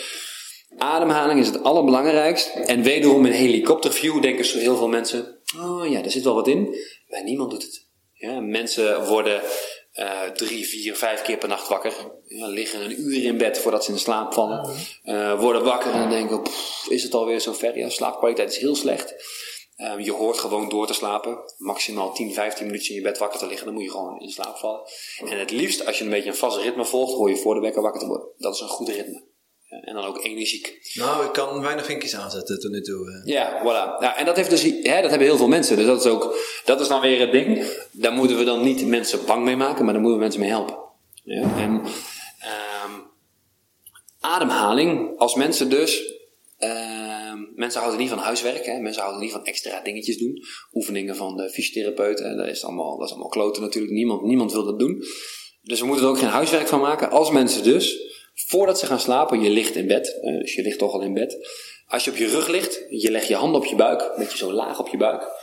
Je ademt eh, door je neus 3, 4 seconden in. En het liefst dan 6 tot 8 seconden uit. Eh, wel lekker ontspannen, als je, eh, je gaat wel ontspannen liggen. En je doet er 5 tot 10 minuten, dan hebben 7 à 8 van de 10 mensen geen slaapprobleem meer. Ja, dat, dat heb ik geprobeerd. Voor mij, dat werkt niet altijd. Nee, dat kan. Kijk, ik moet, wat, wat ik merk is dat ik, ehm, en vooral als ik een beetje overprikkeld ben, omdat ik nog iets af moest hebben of omdat ik heel laat gewerkt heb. Goed voorbeeld is gisteravond, 11 uur, deed ik mijn computer aan- eh, dicht. dus de hele avond achter een scherm gezeten. Ja, dan weet ik al hoe laat het is, want ik ken, ik ken mijn eigen lichaam ondertussen al een beetje. En lig je in je bed en een half uur later lig ik er nog Ja. te ademen. Ja, maar dan, weet je de, ik effectief ja, maar dan, ja, maar dan weet je de oplossing ook al. Ja, tuurlijk, tuurlijk. De oplossing is niet het blauwe scherm, de oplossing is het werk. Of, hè, gewoon even eerder, eerder eh, ja, onthaast of eh ja. stekker eruit trekken. Ja. Je moet je lichaam wel, hè, vanaf een uur of zeven vorm je bijvoorbeeld je melatonine. Hè, dat is een hormoon wat je beter helpt slapen. Die wordt zwaar overschat, want zo heel belangrijk is melatonine niet. Maar mensen gaan bijvoorbeeld pilletjes nemen, melatonine om beter te slapen. Dat kun je net zo goed niet doen. Ehm, ademhaling is bij n- 999 van de 1000 mensen enorm hoog. Eh, oppervlakkige borstademhaling. Ehm, en die, die diafragmale ademhaling, dus die buikademhaling die ik net omschreef, die zorgt er gewoon voor dat het hele systeem tot rust komt. Ja? Ehm, wat jij bijvoorbeeld omschrijft, op het moment dat je nog actief breinwerk, hè, hersenwerk verricht tot 11 uur. En je verwacht dan om half twaalf in slaap te vallen. Ja, dat is gewoon logisch nadenken. Dat gebeurt niet. Dat is gewoon een slechte planning. Nee, ik doe het ook wel eens. Maar dan, soms val ik wel in slaap. denk ik, oh, een beetje geluk gehad. Soms val ik niet in slaap. denk ik, ja, Timo, sukkel. Ja, je weet ook dat dat zo is. Ja? Het heeft niet met het blauwe scherm te maken trouwens. Hè. Daar zitten we veel te veel op. We maken dat, dat de, de, de telefoon hè, kijken en dat soort dingen. Zeggen, oh, dan kunnen we daardoor niet slapen. Dat heeft niks met het licht te maken. Maar dat heeft te Ah, nee. maken met dat we hè, aan het communiceren zijn met mensen. Hè. WhatsApp, Instagram, Facebook, eh, filmpjes kijken, mensen zien op beeld. Sociale interactie staat heel hoog in ons brein. Dus zodra er sociale interactie is en we zijn bezig, dan word je alert. Dan word je wakker. Ja, en dat blauwe scherm is ver- verwaarloosbaar. Dat is helemaal niet zo. Ah, dat heeft niets te maken met Daar die melatonine. Ja, het maar, nogal, maar eh, heel weinig. Ah, maar heel weinig. Melatonine wordt hoe dan ook geproduceerd. Want je hebt een 24 uur ritme. En melatonine wordt hoe dan ook geproduceerd vanaf een uur of zeven. Het is wel dat het meer geproduceerd wordt als het donkerder wordt. En dat, dat klopt allemaal. En het is ook een belangrijke boodschapper om dieper te slapen. Maar we zien gewoon als mensen melatonine eh, met een pilletje krijgen, of dat, dat, dat, doet bijna, dat lost voor bijna niemand een slaapprobleem op. Dus daar moeten we helemaal vanaf, vind ik. Eh, daarnaast zijn die verpakkingen helemaal niet betrouwbaar. Ik had vandaag ook in de cursus een sheet. Ehm, als erop staat hoeveel melatonine er in de verpakking zit, hebben ze acht van die producten getest. Van hoeveel zit er nou echt in? Ehm het kan 87% onder de hoeveelheid zitten wat erin zit. En 480% boven de hoeveelheid wat erin zit. Dus er kan veel meer in zitten dan wat er op de verpakking staat. Dus je kunt dat product kun je niet vertrouwen. Denk van nou, en dat neem je dan maar. Hè. Je weet niet hoeveel erin zit. Je weet niet hoeveel bijwerking het heeft. Je weet niet, ik ja. heb eens gehoord dat melatonine goed is voor ja, slaap. en je kan het overal gewoon kopen. Hè, mega onschuldig. Ja, dat is het dus niet. Ehm, dus die buikademhalingen zijn mega belangrijk. Natuurlijk, ik geef mensen graag fysieke dingen mee. De gemiddelde persoon gaat eerder 5 tot 10 minuten door een buik ademhalen op bed. dan dat ik zeg: nu moet je deze meditatie-app downloaden en dat gaan doen. Want sommige mensen hebben daar nog weerstand tegen. Dus als je het weer over die 90% meenemen, dan moet je ook een beetje weten in welke taal je moet praten. Ehm, maar dat, het kan enorm ondersteunend werken. Hè. Er zijn hele goede slaapmeditaties. Eh, die Meditation Moments app hè, van Michael Pilatschik, die is steengoed. Die heb ik zelf ook. Ik gebruik het meer in de ochtend. Maar als ik slecht in slaap kom, ik gebruik... dat, werkt. Weet je? Want je wordt gewoon begeleid naar meer ontspanning. Tuurlijk, tuurlijk werkt dat. Ja, dus, maar die ademhaling, 5 tot 10 minuten, 3, 4 seconden inademen, 6, 8 seconden uitademen. Eh, voor, ja, zo kort. En heel veel mensen slapen door. eh, merken dat in de eerste week al, merken in de weken daarna, nee, ik ben wat fitter, ik ben wat energieker, weet je, en dat bouwen ze zichzelf op. Ik zeg dus 3, 4 seconden in, 6 tot 8 seconden uit, omdat mensen niet meer in staat zijn 4 seconden in te ademen, 8 seconden uit te ademen. Dat, dat kunnen mensen niet meer. Dat hoort wel gewoon zo te zijn. Eh, maar mensen zijn gewoon niet meer in staat om dat te doen. Dus om ze niet voor hun schenen te schoppen en die 90% te pakken, zeg ik dus 3, 4, 6 tot 8 is een beetje veiliger. Maar dat is al bizar. Mensen kunnen niet meer normaal ademhalen. Dus uiteindelijk komt het op eh, vijf ademhalingen per minuut ongeveer. Ja, mensen zouden, voor, voor ontspanningsoefeningen is dit, hè, dus niet wat je in je dagelijks leven moet. Voor zo'n ontspanningsoefening zouden mensen dat gewoon goed moeten kunnen doen. In je slaap doe je dat ook, hè? Sorry? In je slaap zelf doe je dat ook. Als je met een goede ontspannen ademhaling in slaap valt, is je ademhaling over het algemeen tijdens slaap ook goed. Maar val je met een hele hoge ademhaling in slaap, dan blijft die tijdens de ademhaling ook hoger. Slaap je dus ook minder diep, word je eerder wakker om naar het toilet te gaan bijvoorbeeld. Je hoort ook niet wakker te worden om naar het toilet te gaan. Dat, weet je, dat zijn dingen, ja, ja, ja, ik moet er twee keer s'nachts uit, want ik moet plassen. Dat is niet waar. Als men, die mensen ook buikademhaling gaan doen, dan worden ze in één keer niet meer wakker om te gaan plassen. Weet je, dat, dat, dat zijn allemaal dingen die zijn aan elkaar gekoppeld. Dan is het in bed. Nee, ook niet bed. Nee. ja, altijd maar die lakens verschonen. Ja. Oh, vervelend is dat. Vervelend is dat. Ja. Ja, Heel fijn allemaal. Maar mensen zouden overdag bijvoorbeeld eigenlijk in rust, hè, dus als ze stel ze zitten te werken en ze, ze zijn onbewust, dus mensen gaan ze screenen, dan zouden mensen eigenlijk 6 tot 8 keer per minuut moeten ademhalen. Dat is een beetje normaal. Ehm, met een gezonde pauze na hun uitademing. Ehm, en de meeste mensen ademen 15 tot 20 keer per minuut. En dan vragen mensen zich af waarom ze gestrest zijn. Ja? En letterlijk hoe ze zitten is gewoon. Ten opzichte van. Ja, wat werkt gestrester? Ik kan een fysioloog, ik kan het allemaal uitleggen, hè, zenuwen, dingen. Dat is allemaal heel. Maar dat is minder interessant. Maar nog, nogmaals weer de boodschap: mensen weten niks van hun vitaliteit. Echt niks. Mensen zouden elkaar op werk misschien gewoon een beetje in de gaten moeten houden. Hè? Elkaar eens moeten betrappen op, hé luister, ja, dat wat hoog, misschien moet je even weer een beetje... Heel veel mensen die komen bij ons en die zeggen, ja, ik voel me zo onrustig in mijn hoofd en laag in mijn energie en ik heb zoveel afleiding. En dan gaan mensen overdag voor nog geen 30% door hun buik ademhalen. Doen ze nog niet eens de hele dag. En dan voelen ze zich rustig, voelen ze zich kalm. Hè? Die stemmetjes in hun hoofd die zijn veel rustiger. En dan denken mensen van ja, weet je, het is zo simpel. Dan zeggen mensen ook, het is zo simpel. En dan denk ik, ja, dat klopt ook. Maar als mensen het blijkbaar op internet lezen, dan blijft het niet hangen. Dus het moet sexier gebracht worden. Het moet, het moet anders. Dus we hebben het al over uh, voeding gehad, beweging, uh, slaap, ademhaling. Dan was er nog uh, immuunsysteem en stress. Dat waren nog twee gebieden. Wat, voor het immuunsysteem, ik had ergens gelezen, of je s'morgens een glas lauw citroenwater drinken en een stukje gember eten. Ah, dat is lekker. goed voor het immuunsysteem. Lekker. Ik ben heel blij dat je dat zegt. Dat is, dat is de grootste onzin die er bestaat natuurlijk. Um, Eén, stel het zou werken. Wat voor voedingswaarde, magische voedingswaarde zit er in één schijfje citroen? Wat, wat zou doen? Eh, wat je überhaupt opneemt, wat uit dat schijfje citroen in het water... volledige citroen, uh, ja. Je nou, uitperst ja, ja, en... Uh, dan moet je nog weer vragen of dat dan weer hè, goed is qua suiker. Nee, dat, dat zijn echt mensen die denken soms dat ze goed bezig zijn met hun gezondheid, dat ze s ochtends een glas lauw water met citroen drinken. Ja. of met ik gember erin. Ook, uh, of met uh, een stukje gember eten is ja. een natuurlijk antibioticum, uh, hadden ze gezegd. weet je, dat is, dat, is, dat is wel, weet je, dat er werkzame stoffen in zitten die goed zijn, dat klopt wel. Maar zeggen dat we daar dan alles mee oplossen, dat is klankklare onzin. Ja, dat, is, dat, dat kan niet. Anders dan zouden we. Hè, mensen houden dan graag van externe trucjes voor vitaliteit. Hè, gewoon even een lauw glasje citroen. Oh, als je zegt dat het gezond is, maar dat wil ik nog wel doen. Je hele voedingsschema aanpassen, dat vinden mensen lastiger. Ja? Uh, kijk, als dat zo makkelijk zou helpen, dan zouden we geen problemen meer hebben. Weet je, dat, dat zou als een gek rondzingen. Hè? Mensen met immuunsysteemklachten, darmklachten, één lauw glaasje water met citroen elke dag. En uh, als het over zou zijn, dan zou het werken. Dat werkt niet. Um, het wordt ook wel gezegd om je metabolisme aan te zetten, hè, s ochtends als je dat dan neemt. Er is geen enkel onderzoek voor dat het doet. Echt geen enkel. Um, en je immuunsysteem is veel complexer dan dat. Hè. Je immuunsysteem is wat mensen kennen als je algemene afweer. Dus als je veel ziek bent, zeg gewoon, je hebt een beetje lage weerstand. Veel belangrijker, je immuunsysteem is eigenlijk het centrale ding in de zes domeinen. Ja, dus eigenlijk zou dat misschien wel het midden van het model moeten zijn. Kern?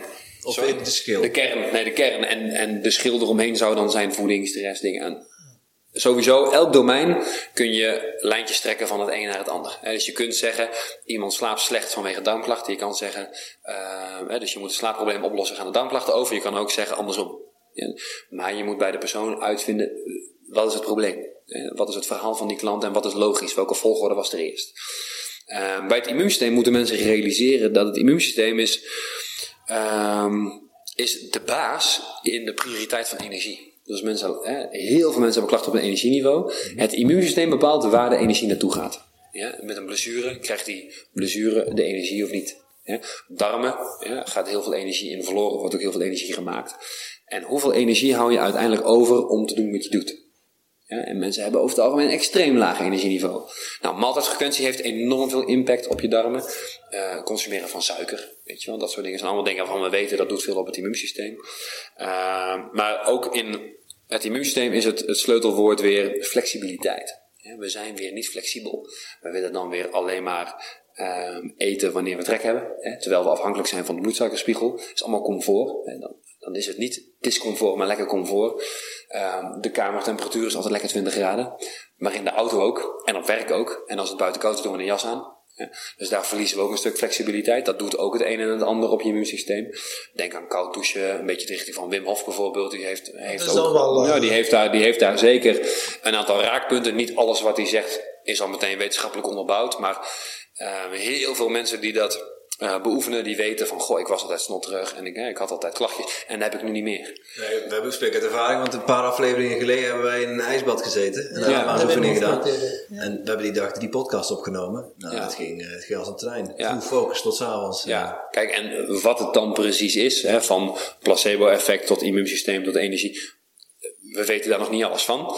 Ehm, maar we zien wel trends als mensen meer flexibiliteit creëren. Hè, dus ook door gewoon heel intensief te trainen. En dus niet maar een beetje fietsen in de sportschool en een beetje maar een oefeningetje doen. Maar nou ja, CrossFit is een mooi verstoren, voorbeeld. echt verstoren. Echt verstoren. Hè, discomfort opzoeken. En daar hoeft niet CrossFit te zijn. CrossFit is dan toevallig een bekende naam nu.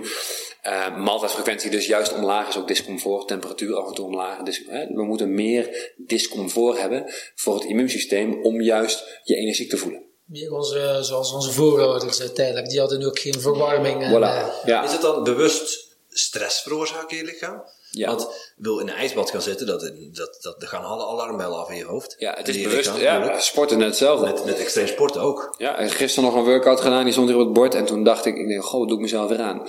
Ja, weet je, dat klopt. Ja, dus je moet, voor, voor een gezond leven, moet je discomfort creëren. Een cursist zei heel mooi, eigenlijk moet je aan een klant vragen met een heel comfort, hè, comfortabel leven. Lekker altijd zelfs temperatuur, hoge maaltijdfrequentie, lekker veel suiker, want het is lekker fijn eten. hè, Het is lekker lekker allemaal. Lekker genieten van alle wijntjes en niet te veel sporten, want hè, daar hebben we geen tijd voor. En zo lekker zo'n leven wat iedereen heeft.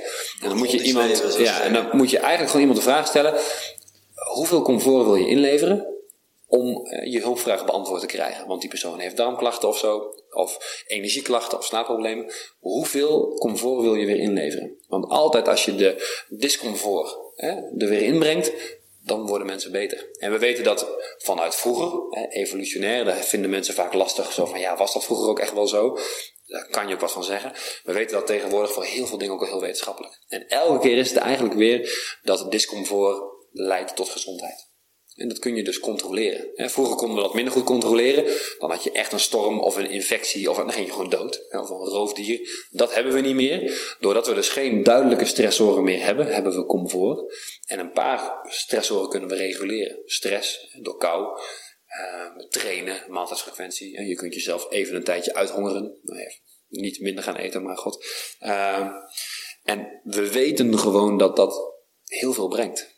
En mensen hebben vaak geen flauw benul hoeveel het brengt. Mensen denken, och, mensen zijn gewend van een leefstijlcoach of een diëtist. Van, goh, dan krijg ik een advies en dan wordt het misschien een beetje beter.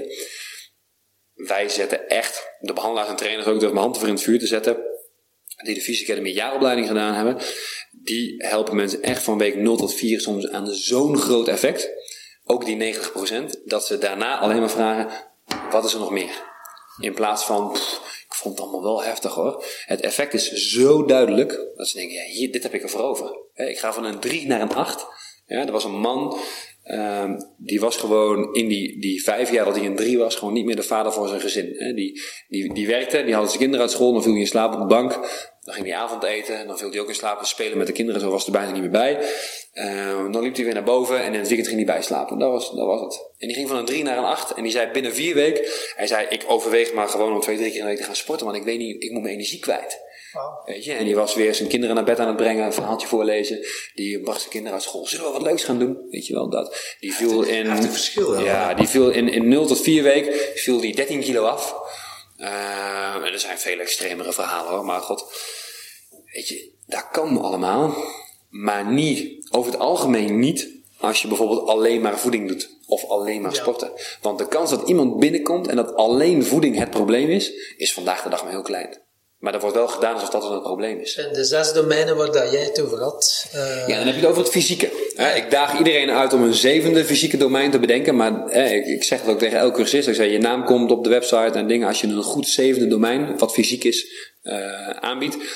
Hè, en ik zeg niet dat het psycho-emotioneel niet kan, hè, want coaching... Ja, ja, ja, zeker. Denk maar eens na. Zeker. Eh, weet je, eh, het is zeker niet zo dat hè, psycho-emotioneel is heel belangrijk en we kaderen in de opleiding ook goed van wanneer, wat kan jij en wat kan een coach of een psycholoog, weet je, dat is allemaal heel belangrijk. Maar we onderschatten de fysieke kant van vitaliteit. Mensen, mensen weten echt niks van vitaliteit. Dus ehm, als je goed in een intake kan, in kaart kan brengen, dit is jouw slaapprobleem en het immuunsysteem bijvoorbeeld, die zijn bij jou dominant. Hè, en bij de anderen is dat misschien stress en ademhaling.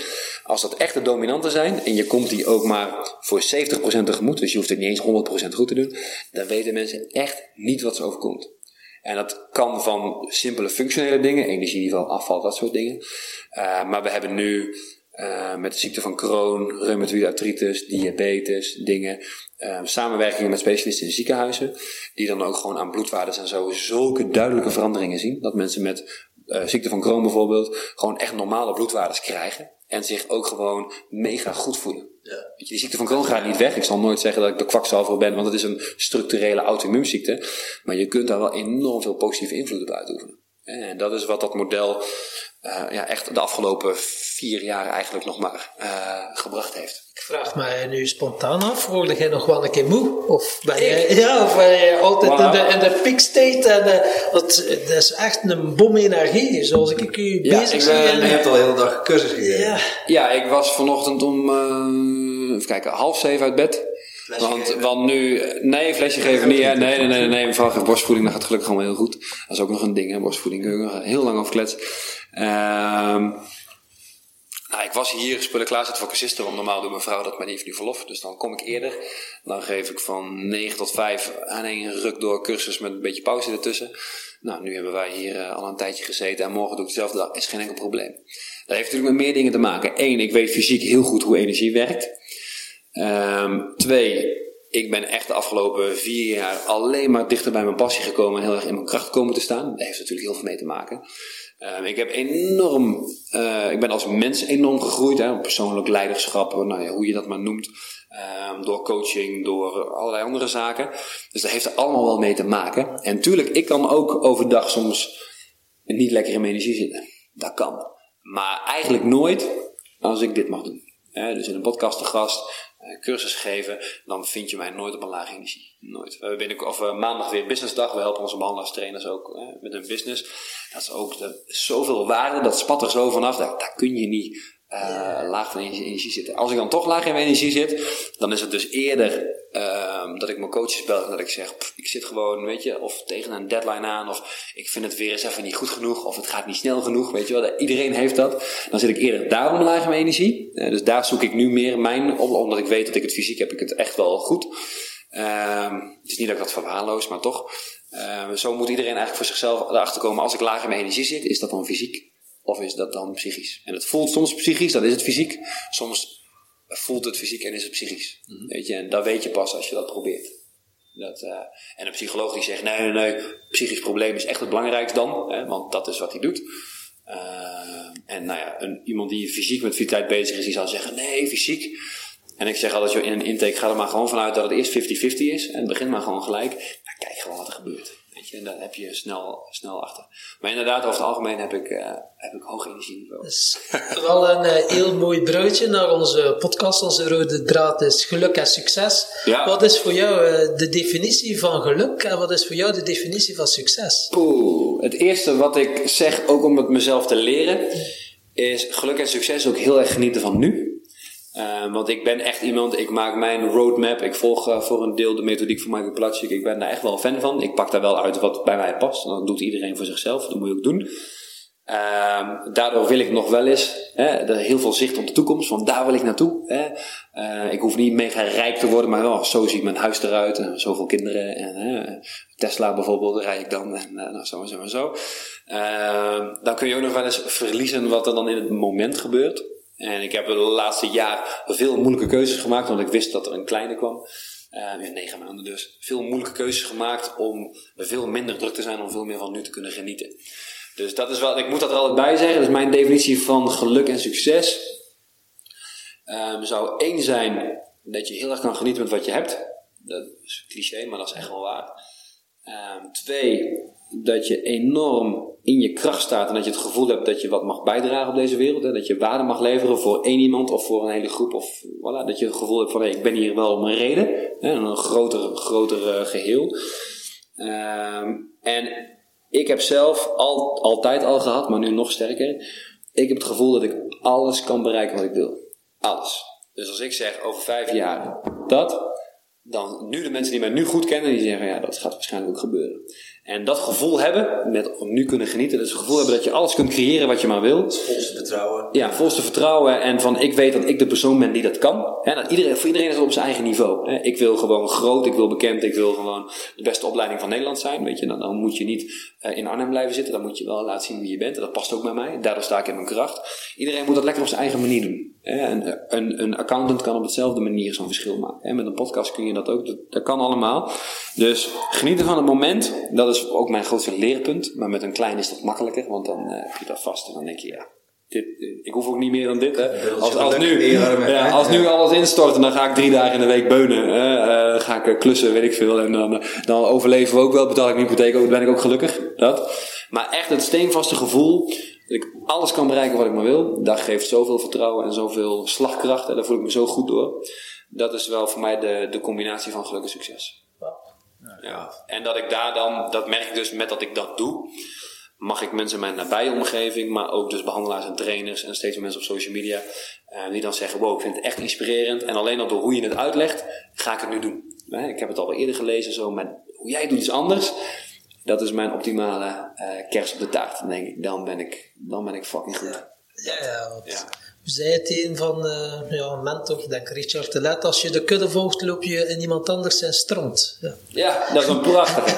ja, Richard de Let heeft ook, uh, we delen heel veel gemeenschappelijk uh, gedachtegoed. Richard de Let is ook echt, echt, een, is echt heel goed bezig.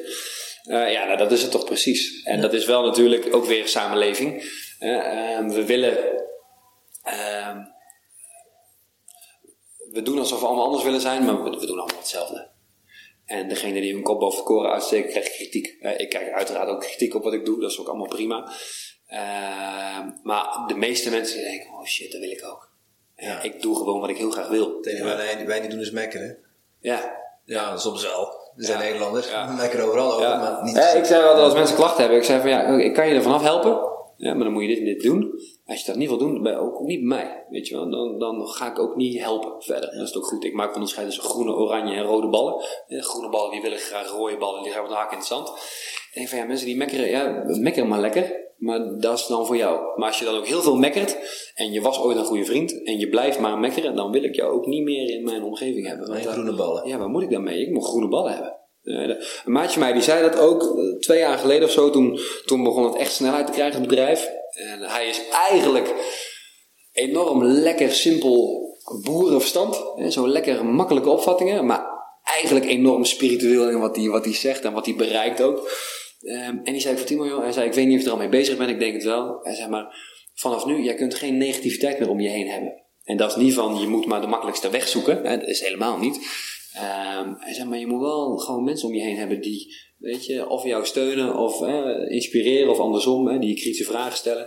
En dat was gelukkig op dat moment al zo. Hè. Ik heb gewoon, ik heb een klein groepje mensen om me heen waar ik heel veel waarde aan hecht. Ja, wat de rest aan kritiek heeft, interesseert me geen. Pas als dat kleine groepje mensen zegt, god Timo, zou je dat nou wel doen? En dan zeggen dat meer, dan denk ik, mm, misschien is dat niet goed wat ik doe. dat is weer niet vertrouwen op wat mensen op social media reageren, want dat is gewoon mogen mensen lekker zelf weten wat ze zeggen, interesseert me geen hol. Uh, maar pas als de mensen in mijn nabije omgeving zeggen van poef, dan weet ik van, oh wacht even, dat is te gek. En dat heb ik gelukkig nog nooit gehad. Dus, uh, dus dan weet ik dat ik, dat ik goed zit. Ja. Mooi. Ja, ja minder, uh, minder negativiteit in je omgeving. Ja, wat moet je met mensen die alleen maar zeiken? Ja, dat is waar. Maar ja, sommige mensen zitten er wel mee omringd. Nou, mensen vinden het ook heel moeilijk om afscheid te nemen van mensen. Ja. Ik vond een hele leuke oefening bij die 12 lezing van Wigget daarna. Die oefening dat je zo'n tabelletje maakt. Zo, wat zijn de zeven mensen die het meeste ziet? links onder, onder elkaar. En dan op allerlei punten. Uh, glas half vol, half leeg. Uh, droombaan, sportief, gezond. weet je, en dan mocht je al die mensen een cijfer geven van 0 tot 10 op al die punten. En dan zie je dus in je omgeving van, oeh, ik heb bijvoorbeeld best wel veel mensen in de omgeving die heel ongezond zijn. Of ik heb best wel heel veel pessimisten in de omgeving. Ja, wat ben je dan zelf waarschijnlijk? Ja. Dat is heel simpel. Als je al mensen om je heen hebt die allemaal sporten, dan ga je waarschijnlijk zelf ook sporten. Dat is heel logisch. Maar mensen vinden het dan heel moeilijk, en dat is dan waarschijnlijk de kern van persoonlijk leiderschap. Mensen, allemaal mensen negatief zijn, mensen. is het lage energieniveau. Je kijkt om je heen en, en iedereen waar je veel mee, mee samenwerkt of mee samenleeft, het zijn allemaal energievragers. Ja. Moet, je af, moet je eens afvragen waar je energie naartoe gaat. Ja, ja, precies. Dat is helemaal waar. Kijk, en dat is wel, mensen zeggen, ja, maar die vriendin die ken ik al van de basisschool. Ja, we gaan nou eenmaal elke week een kopje koffie drinken. Maar ik zie wel elke week op tegen donderdag, want dan gaan we een kopje koffie drinken. Dat vind ik echt niet fijn. Want ze willen alleen maar over zichzelf praten. Ik zei, dan wordt het tijd dat je zegt dat je dat niet meer gaat doen. Of veel minder. Ja, maar... Ja. Je, je, moet het wel netjes doen. Hè? Je moet niet uh, tegen iemand zeggen, nou vind ik jou kut en dan gaan we. Dat moet je niet zeggen. Maar kies dan lekker eerst voor jezelf. Weet je wel. Je hebt ook uh, familie en vriendinnen waar je wel vrolijk van wordt. En ja, focus je dan daarop. Weet je, of faceer het een beetje uit. Dat je dan die vriendin, ah, volgende week kan ik niet, weet je. Zo, een beetje, zo steeds een beetje minder. Zo. Ja, dat kan, dat kan Begint het dan op te vallen? Ja, weet je, en dat is niet makkelijk. Ik heb ook moeilijke keuzes moeten maken. Ja, zakelijk wel. Zo van, nou, ik ga dit gewoon niet meer doen. Of, het is wel moeilijk. Maar dat is ook discomfort. dus Dat zeg ik, zei ik vandaag tijdens de cursus ook. Eigenlijk wil iedereen later die persoon zijn die als heel wijs wordt gezien. En oh, die heeft mooie verhalen te vertellen. Maar die mooie verhalen heb je alleen maar te vertellen als je heel veel discomfort hebt meegemaakt. Een keer flink met je bedrijf in de shit. Of een scheiding, of een burn-out, of een wat dan ook. Weet je, je hebt discomfort, je bent gestopt met je baan en je bent gaan reizen, of je bent gestopt met je baan en je bent je passie gaan volgen. Dat, dat verhaal willen mensen later allemaal vertellen, zo willen ze allemaal gezien worden. Maar niemand wil dat verhaal leven, eerst. Hmm. Ja, dus ze, ze, willen er niet komen. Ik kies het ook niet bewust, maar ik kies wel van oké, ik wil... Quick uh, fix willen ze erbij. Ja, ze willen gewoon even, oh oké, nou, het gaat niet, uh, ik kan mijn passie misschien niet volgen. Nou, dan hou ik wel dit baantje. En dat doen ze nog 40 jaar en dan wordt het van die nukkige mensen die dan zeggen, ja, het kan ook allemaal niet. En uh, weet je, mensen die denken dat ze alles maar kunnen bereiken, dat is onzin. Weet je, daar eindigen heel veel mensen. En dat is zo zonde. Weet je, en op het moment dat je zegt, ik wil gewoon daar naartoe. En je maakt gewoon wel de moeilijke beslissingen, want je wordt hoe dan ook getest door het universum, dat geloof ik heilig. Ja, ja. Ik zei tegen mijn vriendin, zeg ik, ik ben enorm goed in moeilijke beslissingen maken en ik doe het ook de dag erna. Ja, dus als ik weet van, dat vond ik van iemand echt niet tof en dat heeft echt consequenties als ik dat zeg, ik doe het meteen. Ik plan het in en ik doe het. Uh, maar dat is wel de manier van het universum die zegt, oh jij zegt dat je daar goed in bent, voilà, heb je eens in de zoveel tijd even een moeilijke keus. Dat, quest. Ja, dat komt gewoon, ja, quest zoals uh, Michel Vos wel weet. Dat is gewoon prachtig. Tuurlijk is dat zo. Weet je, als je de weg van de minste weerstand zoekt, word je machtig ongelukkig over het algemeen.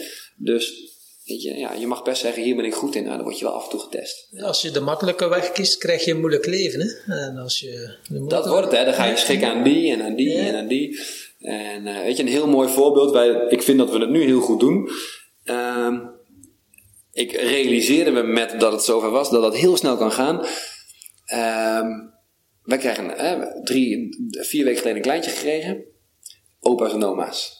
Ja, dat kan heel snel heel goed gaan als je goed je grens aangeeft, maar het kan ook heel snel fout gaan.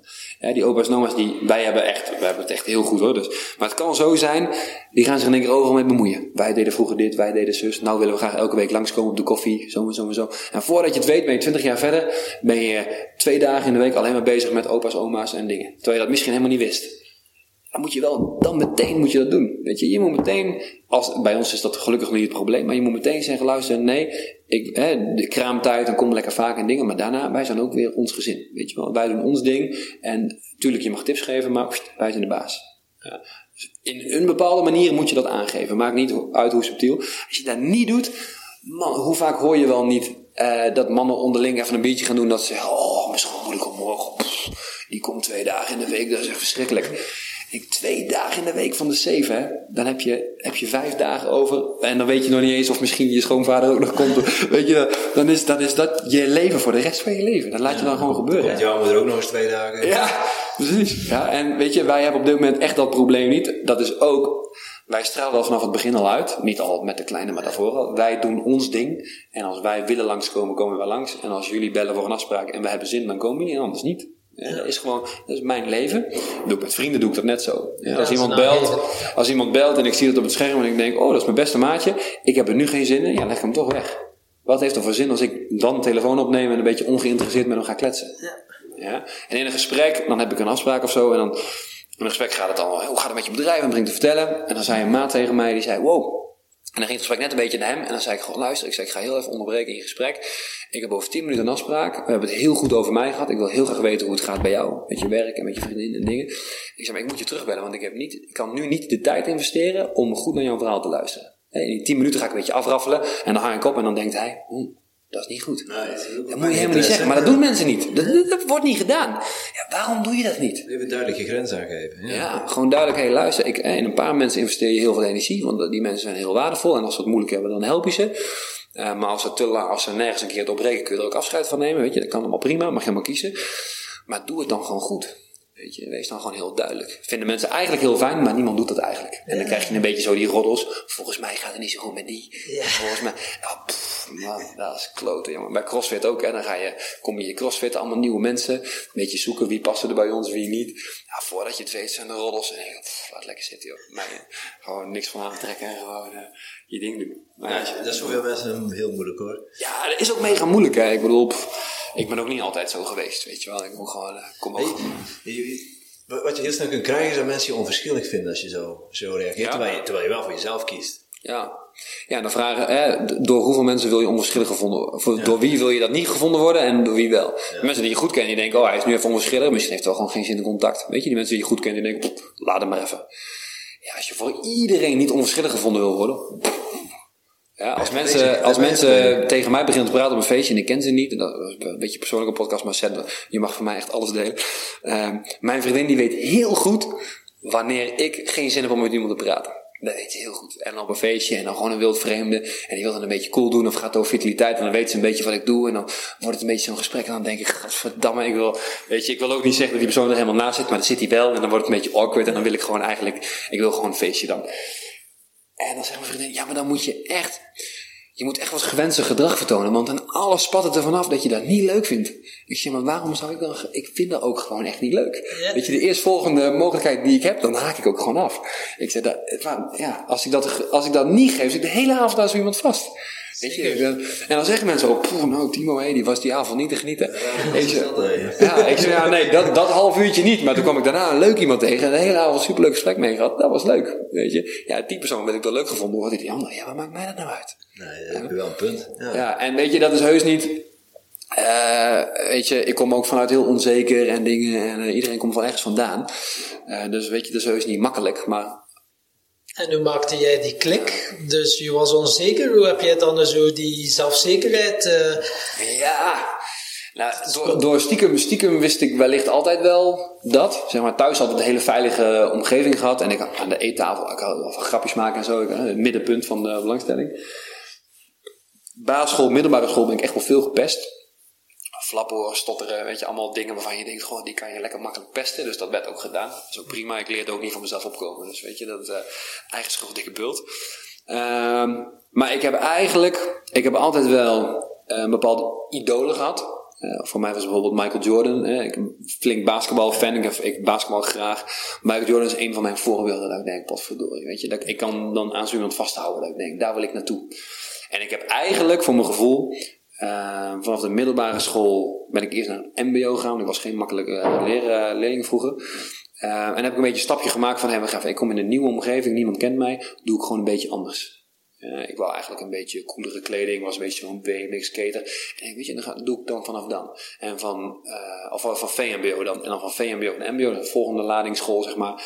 Nou, weet je wat, niemand kent mij daar ook. Weet je, ik heb ook altijd scholen gehad wat verder uit elkaar. Misschien onbewust, bewust, eh, weet je niet. Ehm, en toen ben ik aan sport en bewegen gaan doen, CIOS, hè, sportopleiding, veel lesgeven. En toen merkte ik, hé, even, mensen vinden hier maar grapjes aan de eettafel vinden ze eigenlijk ook wel leuk. En met fysiotherapie is voor mij helemaal gaan rollen. Fysiotherapie was ik wie ik wou zijn. Kun je nog afvragen, is dat dan echt? Ja. Maar dat voelde mega lekker. En wel de feestjes en het studeren en lekker goed contact met mensen en dingen. Voor het eerst bijvoorbeeld een beetje meisjes en zo. Hè. Dat was toen pas dat ik dacht, oh, dat voel ik me ook echt wel goed. En zo is het voor mij elke keer zo'n beetje een stap geweest. En ik kwam elke keer meer in mijn kracht. En op een gegeven moment wist ik gewoon van ja, ik wou eerst de beste sportfysiotherapeut van Nederland worden. Nou, binnen een half jaar wou ik niet eens meer fysiotherapeut zijn, dus dat ging heel snel. maar toen wist ik wel, oh, maar bij de opleiding vond ik voor groep al heel leuk. Ik deed heel veel vrijwillig al, als derdejaars, al eerste en tweedejaars, weet je, van die oefenuren geven, mensen meer helpen. Dat vond ik mega leuk, kennis delen. En daar ook voor erkend worden, dat heeft ook met erkenning te maken hoor. En nou, zo is dit uitgegroeid. Nou, als ik graag voor die groep sta, weet je, en ik geef lezingen en mensen vinden dat vet, en dan, en zo, ja, kan zo wel groeit dat. eh, voorstellen, eh, onzeker zijn en nu voor een grote groep mensen spreken, dat dat toch wel ook een bruggetje is eh, dat je even Ja. eh, knop omdraait. Ja, maar dat is dus vanaf die sportopleiding heb ik daar nooit meer problemen mee gehad. Ik had eerder echt zweten en rode vlekken en stotteren en dingen. En nu als iemand zegt morgen voor 400 man, dan zeg ik maakt niet uit welk onderwerp. Ik wil voor je, ik vind dat zo vet. Ik, ik ben ook echt, ik weet ook, ik, ik ben een van de beste sprekers van Nederland op het gebied van vitaliteit. Eh, maar omdat ik nog niet zo heel veel swing heb gegeven aan die carrière, weet nog niet iedereen dat. Ja, maar ik, ik, ben daar gewoon, ik ben daar gewoon echt heel goed in. Ik kan mensen meteen meenemen. Mensen gaan meteen doen wat ik zeg. Op een manier zonder weerstand. Ehm, en vanaf de zomer, ja, daarna ga ik echt bezig met dat ook zo goed weg te zetten. Ehm, en dat is, gewoon, dat is ook gewoon een overtuiging die ik heb. Ik doe dat machtig graag. Ik word daar veel te energiek van. En ja, waarom zou ik dat niet doen? Zeker. Eh, waarom? Dat, dat, dat moet ik. En eh, sommige mensen hebben het gevoel van ik moet spreken, maar ik durf het niet. Ja, dan moet je gewoon thuis beginnen. En als je het dan echt leuk vindt, dan heb je wel, hè, dan doe je het voor vijf man. En dan, weet je, als je het echt leuk vindt, wel. Maar het is ook een proces. Je wordt continu je door die getest. discomfort. Ja, je wordt continu getest. Hè? Wat bijvoorbeeld Gary Vee mooi zegt. Ik volg Gary Vee heel graag op Instagram. Die zegt ook van, joh luister, als je je passie doet, dan hoef je daar de eerste vijf jaar helemaal niet voor betaald te worden. Weet je, als het echt je passie is, dat is ook een test. Weet je wel? Ik, ik, ik, ging ook, ik kon ook niet meteen leven van Visie Academy. Dit is het eerste jaar, tweede jaar, dat dat we ervan leven. Weet je, dat is ook een test. Als je het echt graag wil, dan doe je het no matter what. Als jij heel graag wil spreken en je vindt dat spannend, dan vind je toch een manier om daarmee te dealen. En als dat uiteindelijk blijkt dat je het toch niet gaat doen, is niet erg, maar dan was het niet echt je passie. Weet je, zo is alles een test. Mensen, willen, mensen vinden het heel cool oh, op een podium staan in een theater of zo. Mensen lijkt het heel wat, maar ze willen weer niet doen wat er voor nodig is om te komen. Ja, daar ben naartoe. Ja, al die gratis kleine lezingjes en die klote dingen van die businessbijeenkomsten, dat doe ik ook allemaal voor een fles wijn en dan een ding. Ik vind het leuk hoor, maar dat is niet wat je voor ogen hebt als je spreker wil worden. Hè? Dat grote podium met die camera. Dat, dat is niet wat je. Maar ja, je moet wel. Hoe ga je anders je performance slijpen? Weet je, hoe ga je anders fucking goed worden in jouw ding? Het is niet dat je een beetje leuk praat dat je dan professional spreker bent. Je moet gewoon- er net in groeien, hè? ja. je moet inhoudelijk gewoon ook echt een heel goed verhaal hebben. En niet gewoon, ik spreek een beetje leuk. Daar word je niet voor geboekt. Weet je? Dus je moet ook echt wel wat kunnen. Dus alles is daarin een test. Eh, hoe graag wil je het? Nou, laat maar zien. Ja, wat dat eigenlijk vroeger je grootste probleem is, eh, kan nu je grootste geschenk zijn doordat je zoveel meegemaakt Ja. hebt. eh. Ja, ik zou ook vroeger, ik zou niks veranderen. Omdat ik gewoon, ik weet niet of iets mij beter had gemaakt. Maar ik weet waar ik nu ben. Dat, ben ik, dat wil ik. Ik wil ook niet anders dan nu. Als iemand zegt, ja, maar misschien was je al wel, woonde je nu al in een droomhuis? Ik zeg, dat weet ik niet. Ik zeg, maar ik geniet nu ook van het proces. Weet je, dit hoort daarbij. Anders kan ik over eh 40 jaar niet zeggen van, eh, eh, ik zal je eens een mooi verhaal vertellen. zo, weet je. Als het allemaal dan er in één keer is, wat heb je daar nog van geleerd? Dat is een hele belangrijke vraag. Ja, dus je moet gewoon, als je doet wat je passie is, dan maakt het niet uit hoe het proces eruit ziet. Ja, dat kan bij wijze van zijn. Ik zei tegen Jan, is het ergste wat kan gebeuren, is dat ik twee dagen in de week ga bijbeunen. Weet je, als we niet genoeg aanmeldingen hebben, nou, dan zoek ik ergens een baantje. Weet je dat is het wat kan gebeuren. Ik zeg, nou, waarom zou je dan het niet doen? Weet je eh, lage hypotheek, je moet ook dan niet te hoog insteken. Als je meteen een huis hebt van vier ton en twee auto's en dingen en je wil, ja, dan is het moeilijk om te switchen. Maar dat doen mensen wel, hè. Gewoon een heel rijk leven, dat is prima. Ja, dan wil ik wat anders gaan doen. Ja, maar ik moet wel deze baan houden. Nou, ik, heb, dan, ik heb 1300 euro per maand af te tikken. ja, ja, precies. Weet je, als dat maar 400 euro is, dan is dat wel weer heel anders. Ja? Dus hè, dat, dat, dat weerhoudt mensen er ook van. Dat is ook weer een test. Of, ik heb het dan zo gedaan. Ik deed dan een 36 uur werk als fysiotherapeut. Osteopathiestudie deed ik toen nog. Nog een extra bedrijf starten, waar, wat ik nu mee gestopt ben. Ik deed gewoon 80, 90 uur in de week. Nou, zeggen mensen, dat is niet goed. Ik zeg, nee, dat is niet goed voor je hele leven. Ik zei, maar ik weet nu wat mijn passie is. En ik zei, ik heb wel loon nodig. Dat is één. En ik wil ook wel eh, supplementen, dat is duur. Dus ik moet ook een loon hebben.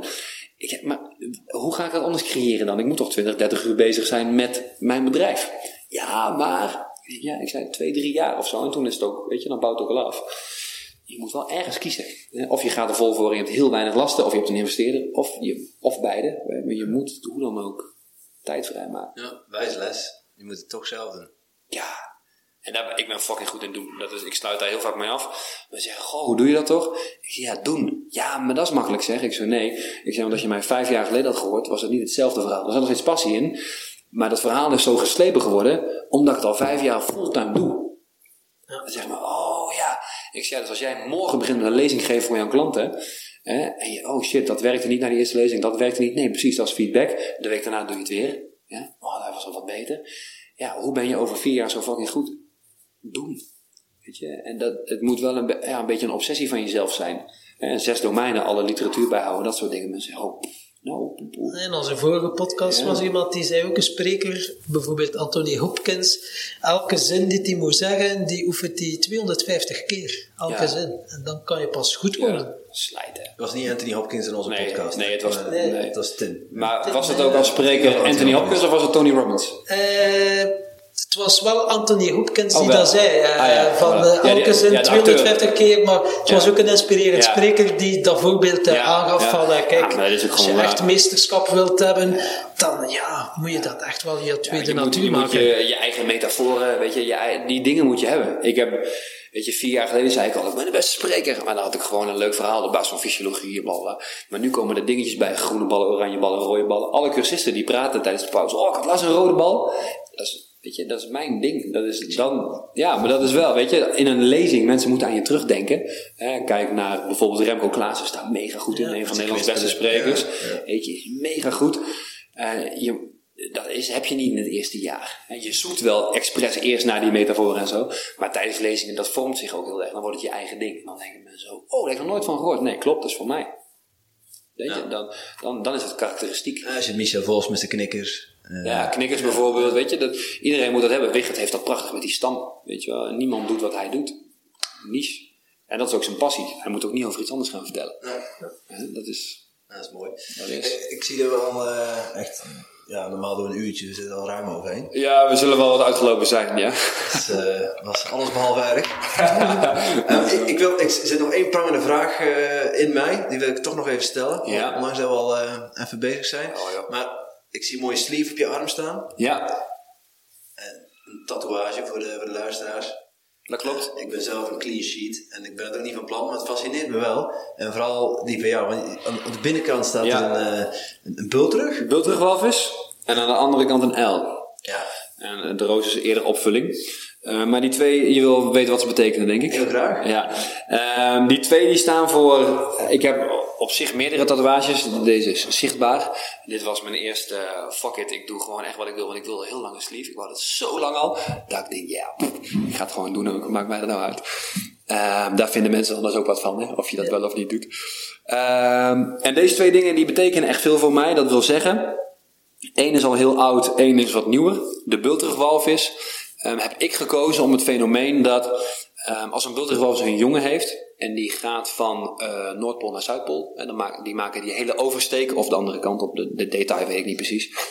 Ehm, de volwassen bultrugwalvis en de jongen, die kunnen allebei de reis zelfstandig maken. Dus zijn allebei in staat om van A naar B te komen, die jongen ook. Maar de volwassene, die ondersteunt de kleine delen van de reis door met de snuit onder het buikje net iets boven het water te duwen. Het ademhalen gaat iets makkelijker en het zwemmen gaat iets makkelijker. En dat vind ik zo'n mooi fenomeen, wat voor mij altijd, toen, vanaf het moment dat ik het zag, eh, volgens mij op Planet Earth 1 of 2, één van beide komt dat in, eh, naar voren. Ehm, vanaf het moment dat ik dat zag, dacht ik, ja, dat is voor mij al vriendschap. Eh, je bent beide in staat van A naar B te komen, maar je kunt elkaar ondersteunen. Ja, maar niet van die mensen die aan je hangen en die zeggen, oh, ik heb jou nodig om te komen. Dat is niet, Ja, dat is niet correct. hangen, Ja. ja. aan je staart hangen. Ja, precies, ja. Waterskiën erachteraan. Dat is, dat, dat is het niet, weet je. Dat is niet een vriendschap. Dan is het niet in balans. Dus dat vond ik altijd al heel sterk. En zo heb ik dat met familie ervaren en dat soort dingen. Ehm, en dat is dus nu ook de metafoor voor ouderschap. Ik ben vader nu. En ik vind, ik heb mijn kleine geleend van het universum. Dat zei volgens mij Richard uit ook in de podcast. Ik heb dat van hem overgenomen. Dat vond ik zo mooi. Je krijgt eigenlijk een kind van het universum. Want dat wordt gewoon, dat is totaal zijn eigen identiteit. En jij mag het opvoeden. Je mag het dingen meegeven. Eh, en ik van, ja, ik, je moet het delen ondersteunen. Maar het moet het vooral zelf doen. Het moet zelf op zijn bek gaan. En je mag het af en toe meenemen. Dus dat, daar staat de bultrugwalvis voor. Mooi. Ehm, de wijze L is heel grappig. Dat heb ik uit twee jaar geleden, denk ik, uit een podcast van Mirjam Spitholt. ehm, bij Jeannette Geus. En daar hebben ze het over ehm, de twee stemmen in je hoofd. Noem het yin en yang, noem het het duiveltje en het engeltje, weet je. Er zijn allerlei dingen voor. En zij noemde dat, zij heeft het weer van Paul Smit, zei ze in die podcast volgens mij, weet je. Dus het is een, een allround metafoor. Eh, maar dat was de metafoor van de wijze L en de Muppet. Eh, en je hebt in je brein... Muppet als in de Muppet. De Muppet als in de Muppet Show, weet je. Wow, wow, wow, alleen maar schreeuwen en alleen maar dingen. En je hebt in je, in je brein een wijze L. Die wijze... Waldorf. Ja, eh, ja, ja, ja. Die, die wijze L die fluistert. Weet je, die wijze L die zegt: dit moet je doen en dit kan je goed. Maar wij hebben overdag veel vaker de Muppet. Hè, in de supermarkt, eh, langs de schappen met snoep. Oh, dat kan nu wel een keer. Weet je wel. Of bij sporten, sla nu maar een keertje over. Maar ook, jij bent niet goed genoeg. Wat vinden andere mensen wel niet van jou? Dat is de Muppet. En, Morgen is ook wel goed genoeg. ja, morgen is ook goed genoeg, weet je wel. Ah, komt toch allemaal wel, weet je. Doe me normaal, doe je gek genoeg, bla bla bla. Ehm, en die metafoor die was voor mij zo raak. Ik heb het er nooit verteld. Ik had nog een keer een berichtje willen sturen. Ik ken daar niet verder over. Maar het is een docent gelukskunde in, eh, in Twente. Pra- Prachtig, Oké. prachtig Twents accent. Helemaal mooi. Maar hoe zij dat vertelde, en daar heb ik zoveel aan gehad in die eerste opstart van mijn bedrijf. En dacht van ja, die wijze L, die mag een, eh, die mag een plek hebben op eh, op mijn arm. En ik kwam deze afbeelding dus van die L tegen, zo met dat kopje zo schuin. En ik zag die foto en ik dacht, auteursrecht of niet, interesseert me geen hol. Dus, eh, die, is, die, die, die uitstraling daarvan, die dacht, die moet ik hebben. Dus dat is dan eh, ja, deel 2 van... Nu ga ik eh, Timothy een vraag stellen. Mijn voorbedachte. Deze ochtend rijden we naar Nederland en we komen een camionet tegen en er staat op de wijze uil. En hij zegt tegen mij, we gaan dat vandaag nog tegenkomen. Ah. Was dat mijn voorbedachte raden? Wist jij dat of niet? Ik heb gezien dat hij... Ja, ja, ja, ja, ja. Jij hebt dat op, op, eh, op dingen ook gevolgd, denk ik, op Instagram. Instagram, ik vroeg het nou af. Ik uur bij. Nou had jij dus moeten zeggen, nee, nee, nee. Ik had prima kunnen doen als op mijn neus gooit, ja. Maar daar ben ik te, te eerlijk voor. Ja. Nee, maar al met tatoeages hebben over het algemeen wel een betekenis. En ehm, ja, Het verhaal, ik heb, ik, heb, ik heb gezien dat je hem erop hebt laten zetten in eh, Stockholm. ja, Stockholm, ja. Alleen het verhaal daarachter heb ik niet meegekregen. Niet Nee. helemaal meegekregen. Nee. Ja, dat mooi. Nee, ja, zo dus. Ja, ik ben er ook heel blij mee. Dat is ook weer zo'n ding. Ik wou dat dus in Stockholm. Ja, voor een tattoo ga je toch niet naar Stockholm? Ik zeg maar, die artiest heeft die stijl, niemand heeft dat. En ik wil, het was ook, eh, was het nieuws van potverdorie, ik wil papa, daar was ik heel blij mee. En toen dacht ik, shit, ik wil wel iemand zijn met een sleeve. Voor, dat had ik gewoon. Weet je niet dat, dat het uitmaakt dat ik een andere vader ben.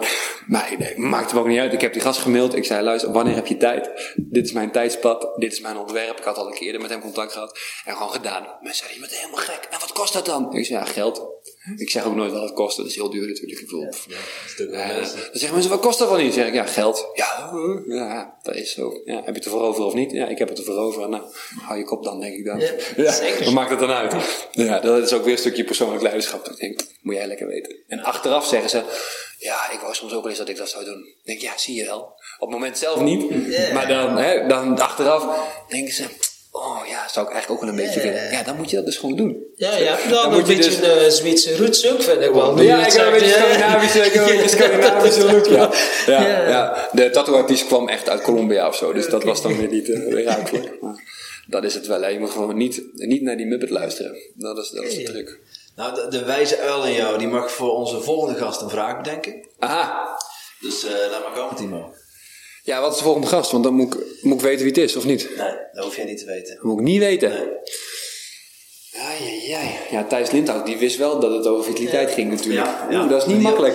Kijk, we, we hebben al te vaak de, de fout gemaakt om, om een naam om onze volgende gast te noemen, maar dat... dat Ja, dat in de planning ook niet uitkomt natuurlijk. Dat snap ik, dat snap ik. En deze konden we niet omheen. Nee. Ehm, waar ik altijd heel erg in gefascineerd ben.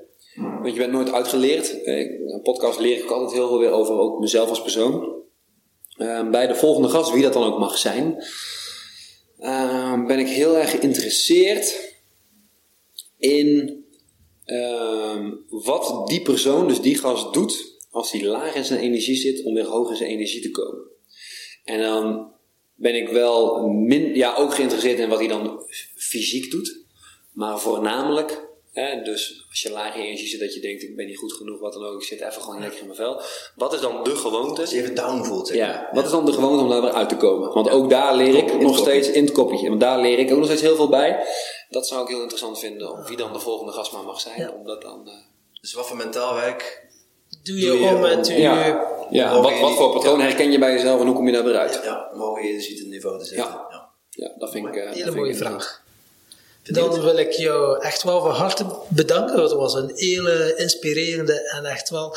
Nu ook al eh, een paar dingetjes eh, waar dat ik eh, direct, mee, direct mee aan de slag ga gaan.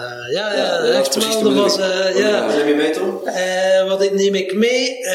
Vooral dat intermittent fasting Ja. neem ik zeker mee. Eh, mijn koud douchen ga ik blijven doen. Eh, oké, dat lauw citroenwater. Ja, oké, het is wat het is. ja, die kun je als gewoonte blijven nemen, maar dat zal niet, zal niet voldoen. ja.